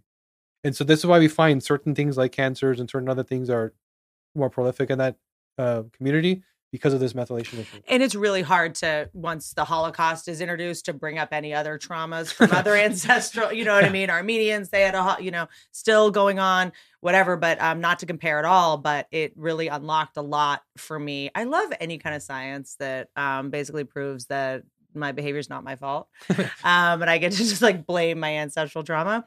Um, super helpful in fights, but coming from coal mining ancestry in Appalachia, Wow. I always had um, trouble in small spaces, loud noises, like claustrophobia, agor- stuff like that. And a lot of people that come from coal mining ancestry, Yeah. you know, where you were down deep in, you know, coal mines, have that kind of thing. So Yeah. I think there's just like it's it's it it. You know, I talk about I did this, you know, family constellation, which I know a lot of people. For a lot of people, they might go like, "That's fooey." I was the first person to go like, "This feels like pseudos. This feels fake." But I was desperate. I was like, you know, worked for a couple friends of mine. I'm like, even if one percent of this is helpful to me that's going to be something it's going to unlock something and um i did it they uh she basically just like looks at what you carry i'm sure you know, it's it, it's kind of nebulous exactly how it works, but she did unlock something for me. Maybe it was just that I ended up asking a question that I never would have asked to my uncle about my. She was like, "You carry guilt and shame from your great great grandfather. Hmm. Like, find out, you know, what he did. He um." His wife would withhold love. That's the way that she punished him. And I'm like, that's what I. It's like when you read a horoscope and they, it's like true, true, true, and you're like, oh wait, I was reading the wrong one like you can kind of project onto they're vague enough to project onto anything i'm sure she could say that to anyone and Yeah. it would feel profound but then she said great great grandfather did something unforgivable one of my biggest kind of irrational struggles um, for a long time was uh, the horse carriage business in new york Mm. it just crushes me I, I can't go uptown i can't go past midtown Really? there was a time I was doing Letterman, and the, I, I, if I even hear it, it just devastates me. I'm not going to be like I'm an empath, and animals talk to me. And yes, I grew up, you know, um, the the best years of my life uh, as a child. Um, you know, when I was able to get out of uh, the alcoholic sort of abuse and, and chaos, was being around horses Mm. and you know being a part of their herd. And I very much, you know, um, learned uh, all of my um, most valuable wisdom I have is learning from horse wisdom and herd wisdom and um so whatever you can make that argument but it was like devastating to me like i remember i was with a guy and we were walking and i saw one of the horses and you know i know i'm sure everyone feels the pain of them and it's just horrendous to watch and if you knew enough about horses you would know how much abuse has to happen in order for them to be that in that much of a zombie state fine I mean, I had to go into whatever museum they were walking by. i, I mean, sobbing for like days, like shaking, like just n- not nor- not a normal reaction, even if you're an animal person, even if you're an empath. Yeah. And she's like, ask about your great grandfather, whatever. I ask. And I'm like, oh, probably alcoholic. Sure. I'm sure he did something unforgivable. He probably hit his wife. He died of sepsis. We- I come from alcoholics. Who doesn't um, in this country? And uh, I called him and I was like, what's up with this guy? You know, I'm supposed to ask you this question. This like LA hippie family constellation person's probably bullshit.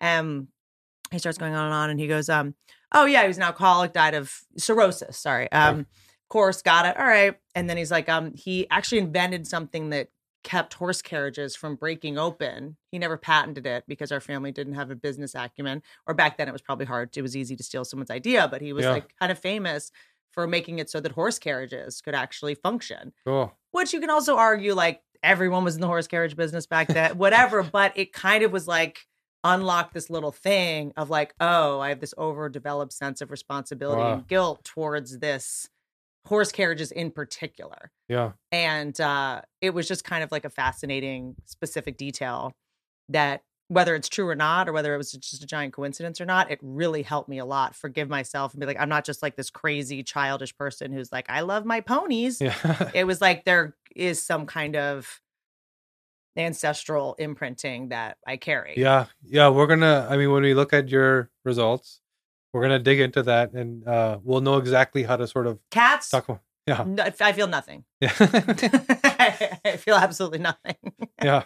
you know, so the specificity of it just felt yeah for sure that's that's imprinting that's that's what that is so the adrenaline causes the imprint in some people based on your genetic capacity to deal with the adrenaline yeah, because also isn't it when um the study of when they electrocuted mice when they smelled cherry blossoms, the next generation of mice when they smelled cherry blossoms they recoiled. I mean, it's like that.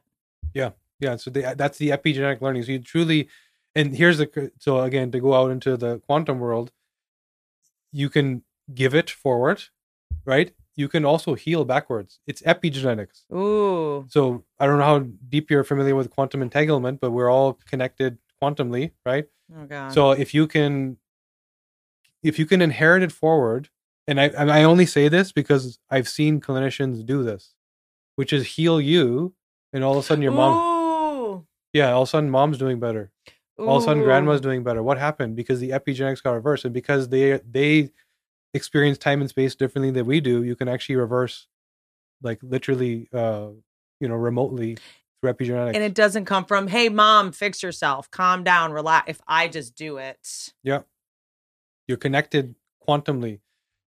Again, whole other topic to dive into. Uh, again, this has been proven. The quantum, this quantum theory won the Nobel Prize last year, right? For this whole theory of quantum entanglement and how we're connected.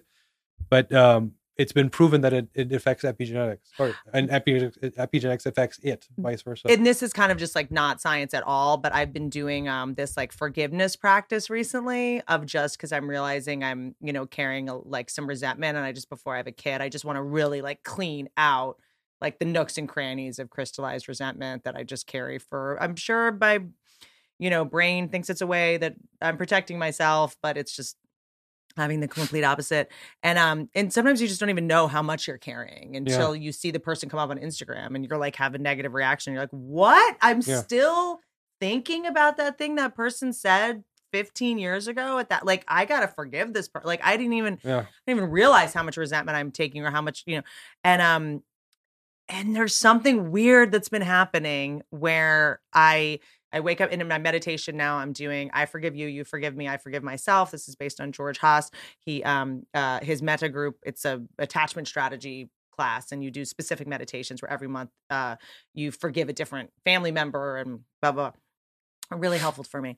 And um and I've been just waking up and just visualizing a person that I'm mad at, or I think I am owed an apology, or I don't like the way they said this or that. And I'm just like, I like really picture forgiving them and like hugging them and I like send them love. And when I tell you, two of the 10 people I- I haven't talked to any will reach out Mm. and be like, hey, just checking in on you. Just, yes, I'm sure you could say you're pregnant. The odds are higher. They're going to reach out. They saw it on Facebook. Of course, you know, but it's like, it's wild. Mm. so your dna is not just a code that tells your body how to do its jobs it's also a signaling system so when you picture dna everyone knows that there's that kind of twisted ladder right Mhm. So the point at which the rungs connect to the sidebars um, actually sends signals out. So you know when you so there's two there's two sides of this. There's your intuition. You can somebody's walking up behind you, you know, Mhm. right? The mitochondria in your cell are constantly receiving signals from everything around you, right? And and your DNA is sending signals out. Your one of the hallmarks of bad health is DNA damage, oxidation, cellular sort of degradation, the cells unraveling. And that's what aging is. When you get white hair, sagging skin, it's because the cells are getting more and more damaged over time and that starts to appear outwardly. You see it. So you're in that that's oxidation of the DNA.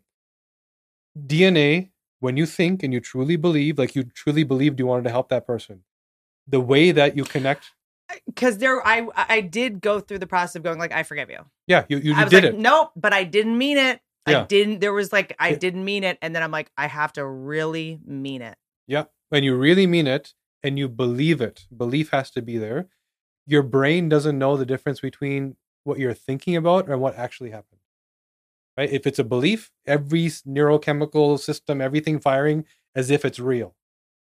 Which means your DNA, that signaling system, sends it out into the quantum verse, which is the way the universe works. And why do I say this? Because this doesn't work if you're not healthy. If your DNA is oxidized, you can't signal. You don't have the sen- the system. It doesn't work. So good health is paramount to being able to manifest, to be able to pray, to be able to connect, because it's through these this system that you actually send the signals out. We all have this sort of magnetic field around us, and we can see that the healthier we are, the bigger that field grows. The more you can like vibrate Yeah. or like attract. Is that a fair thing to say? It- it's Or- uh, it, so the way that works now. Another layer to this Let's is go, dude. I'm all about magic. Let's just believe in magic. yeah. So the way Why you not? the way you attract is that um so the universe is flat right? It's a it's this big long shoot So is the Earth. yeah. The the way gravity works is it's not a force like the way we believe it is. It's a mass bending space which then causes things to sort of roll towards it right? So you have this giant sun which is bending space which is why the planets that are floating around it are kind of being pulled because they're imagine a slope right? So same thing with your thoughts prayers beliefs. Uh that field you have which is again dependent on how healthy you are and how big your signals are bends that space around you and draws that thing towards you. So that's the actual mechanism of how it actually happens. And this is again not theory. This has been proven in universities everywhere right? It's just not spoken of. Mhm. It- it's proven to the point where the cia uses this as a tool.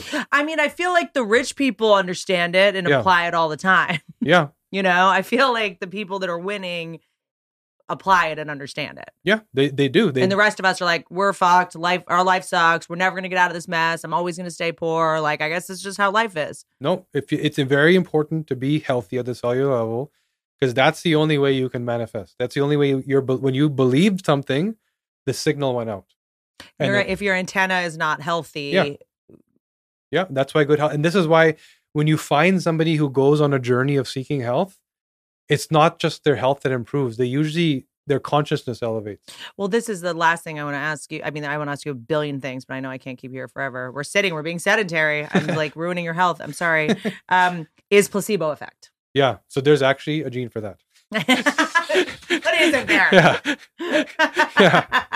so placebo effect is not Yeah. doesn't fit everybody. So it, yeah. So there. So everybody has placebo effect, the, the the power of belief, but there actually is a gene that determines how efficiently you ex- experience a placebo effect. And so we, I've actually spoken to pharma companies saying that your clinical trials are broken, by the way, because there's certain people in the trial that have a bad version of the gene that are just going to believe anything you tell them. Mm. They're going to actually experience and manifest that thing, whatever it is. And there's certain people. And in that case, wouldn't it be more ethical if you knew that they had it to just give them a placebo dose instead of an actual dose? Well, th- here's the thing: is that they will, if you tell them, here's a thing that's going to lower your insulin response, and you give them placebo, their insulin response will still go down because they believe it. Mhm. And so why bod- give you this actual pill with a bunch of side effects when Oh, I could right. give you Yeah, a fake one? Yeah, yeah. In terms of ongoing, yeah, for sure. Yeah, but th- this is where trials are a bit skewed because there's also the opposite: the person that has zero placebo effect, right? And it, it's very hard for them to manifest a belief, and so all of a sudden, the thing that you tell them doesn't work, or the thing that you give them that works doesn't work because they so hard believe that it doesn't, right? So there, it's actually a genetic trait, and so we've we're now trying to work with pharma companies to show them they have to structure their studies differently. Ah, So I was thinking about this the other day. Pharma, is it intentional that they farm is in the name, but they did pH? Because when you first feel pharmaceuticals, you're like, oh, it's from a farm. yeah. Like, did they think of that? Were they like, no, no, this is perfect. Like, it'll sound like natural. Well, I mean, there's a reason why we now believe natural medicine is alternative. It was rebranded as that. Natural medicine was all that medicine was. Yeah. Up until our current pharma model came to be, and all the books were rewritten, all the education was rewritten. You know, there's no nutrition training. Yeah. It doesn't exist. So yeah, there was a purposeful rebranding of all of that. Like, it's not called like synthetic ceuticals or labraceuticals, it's called pharmaceuticals. yeah. F would have been too obvious. Yeah. Yeah. Speaking to the subliminal subliminal. Totally. Yeah. Like I remember first thinking, being like, "Oh yeah, good, great. Lexapro comes from a farm. what could go wrong?" Um, you're a dream. I'm so excited that I get to do this test, the DNA way. I have so many um underlines and highlights from the book, but this has been like such a game changer. Like, um, just reading this book and taking the test is I can't wait. Can't wait to go To see all the things yeah, that are broken. Figure it out from the inside. Thank you. And I want to do my baby the second he comes out. Yeah, that'll be that's cool because I've done a lot of young kids, never done a newborn. Really? Let's yeah, go. Yeah, so we're going to like instruction manual day one. Yeah, because I really, because I, think that a lot of us take our children's behavior so personally, Yeah, and to be able to just go, oh no, like he's having this reaction to this, and I don't have to. Yeah. This is the nanny's problem. or just to be able to have some kind of almost like a blueprint yeah, to kind of understand this We'll thing it. that you love so much without yeah, make it's like and it just drives me nuts that like sometimes the harder we try to be healthy, the worse we're being for ourselves. yeah. We'll get it right on day one. This will be the greatest baby ever. You're awesome. Thank you for doing this. Pleasure. This is like such a treat for me. I hope I didn't embarrass myself too much. Um, okay, the DNA way. Uh, I end these very awkwardly, everyone. Love you. Don't ride elephants. Thank you. Música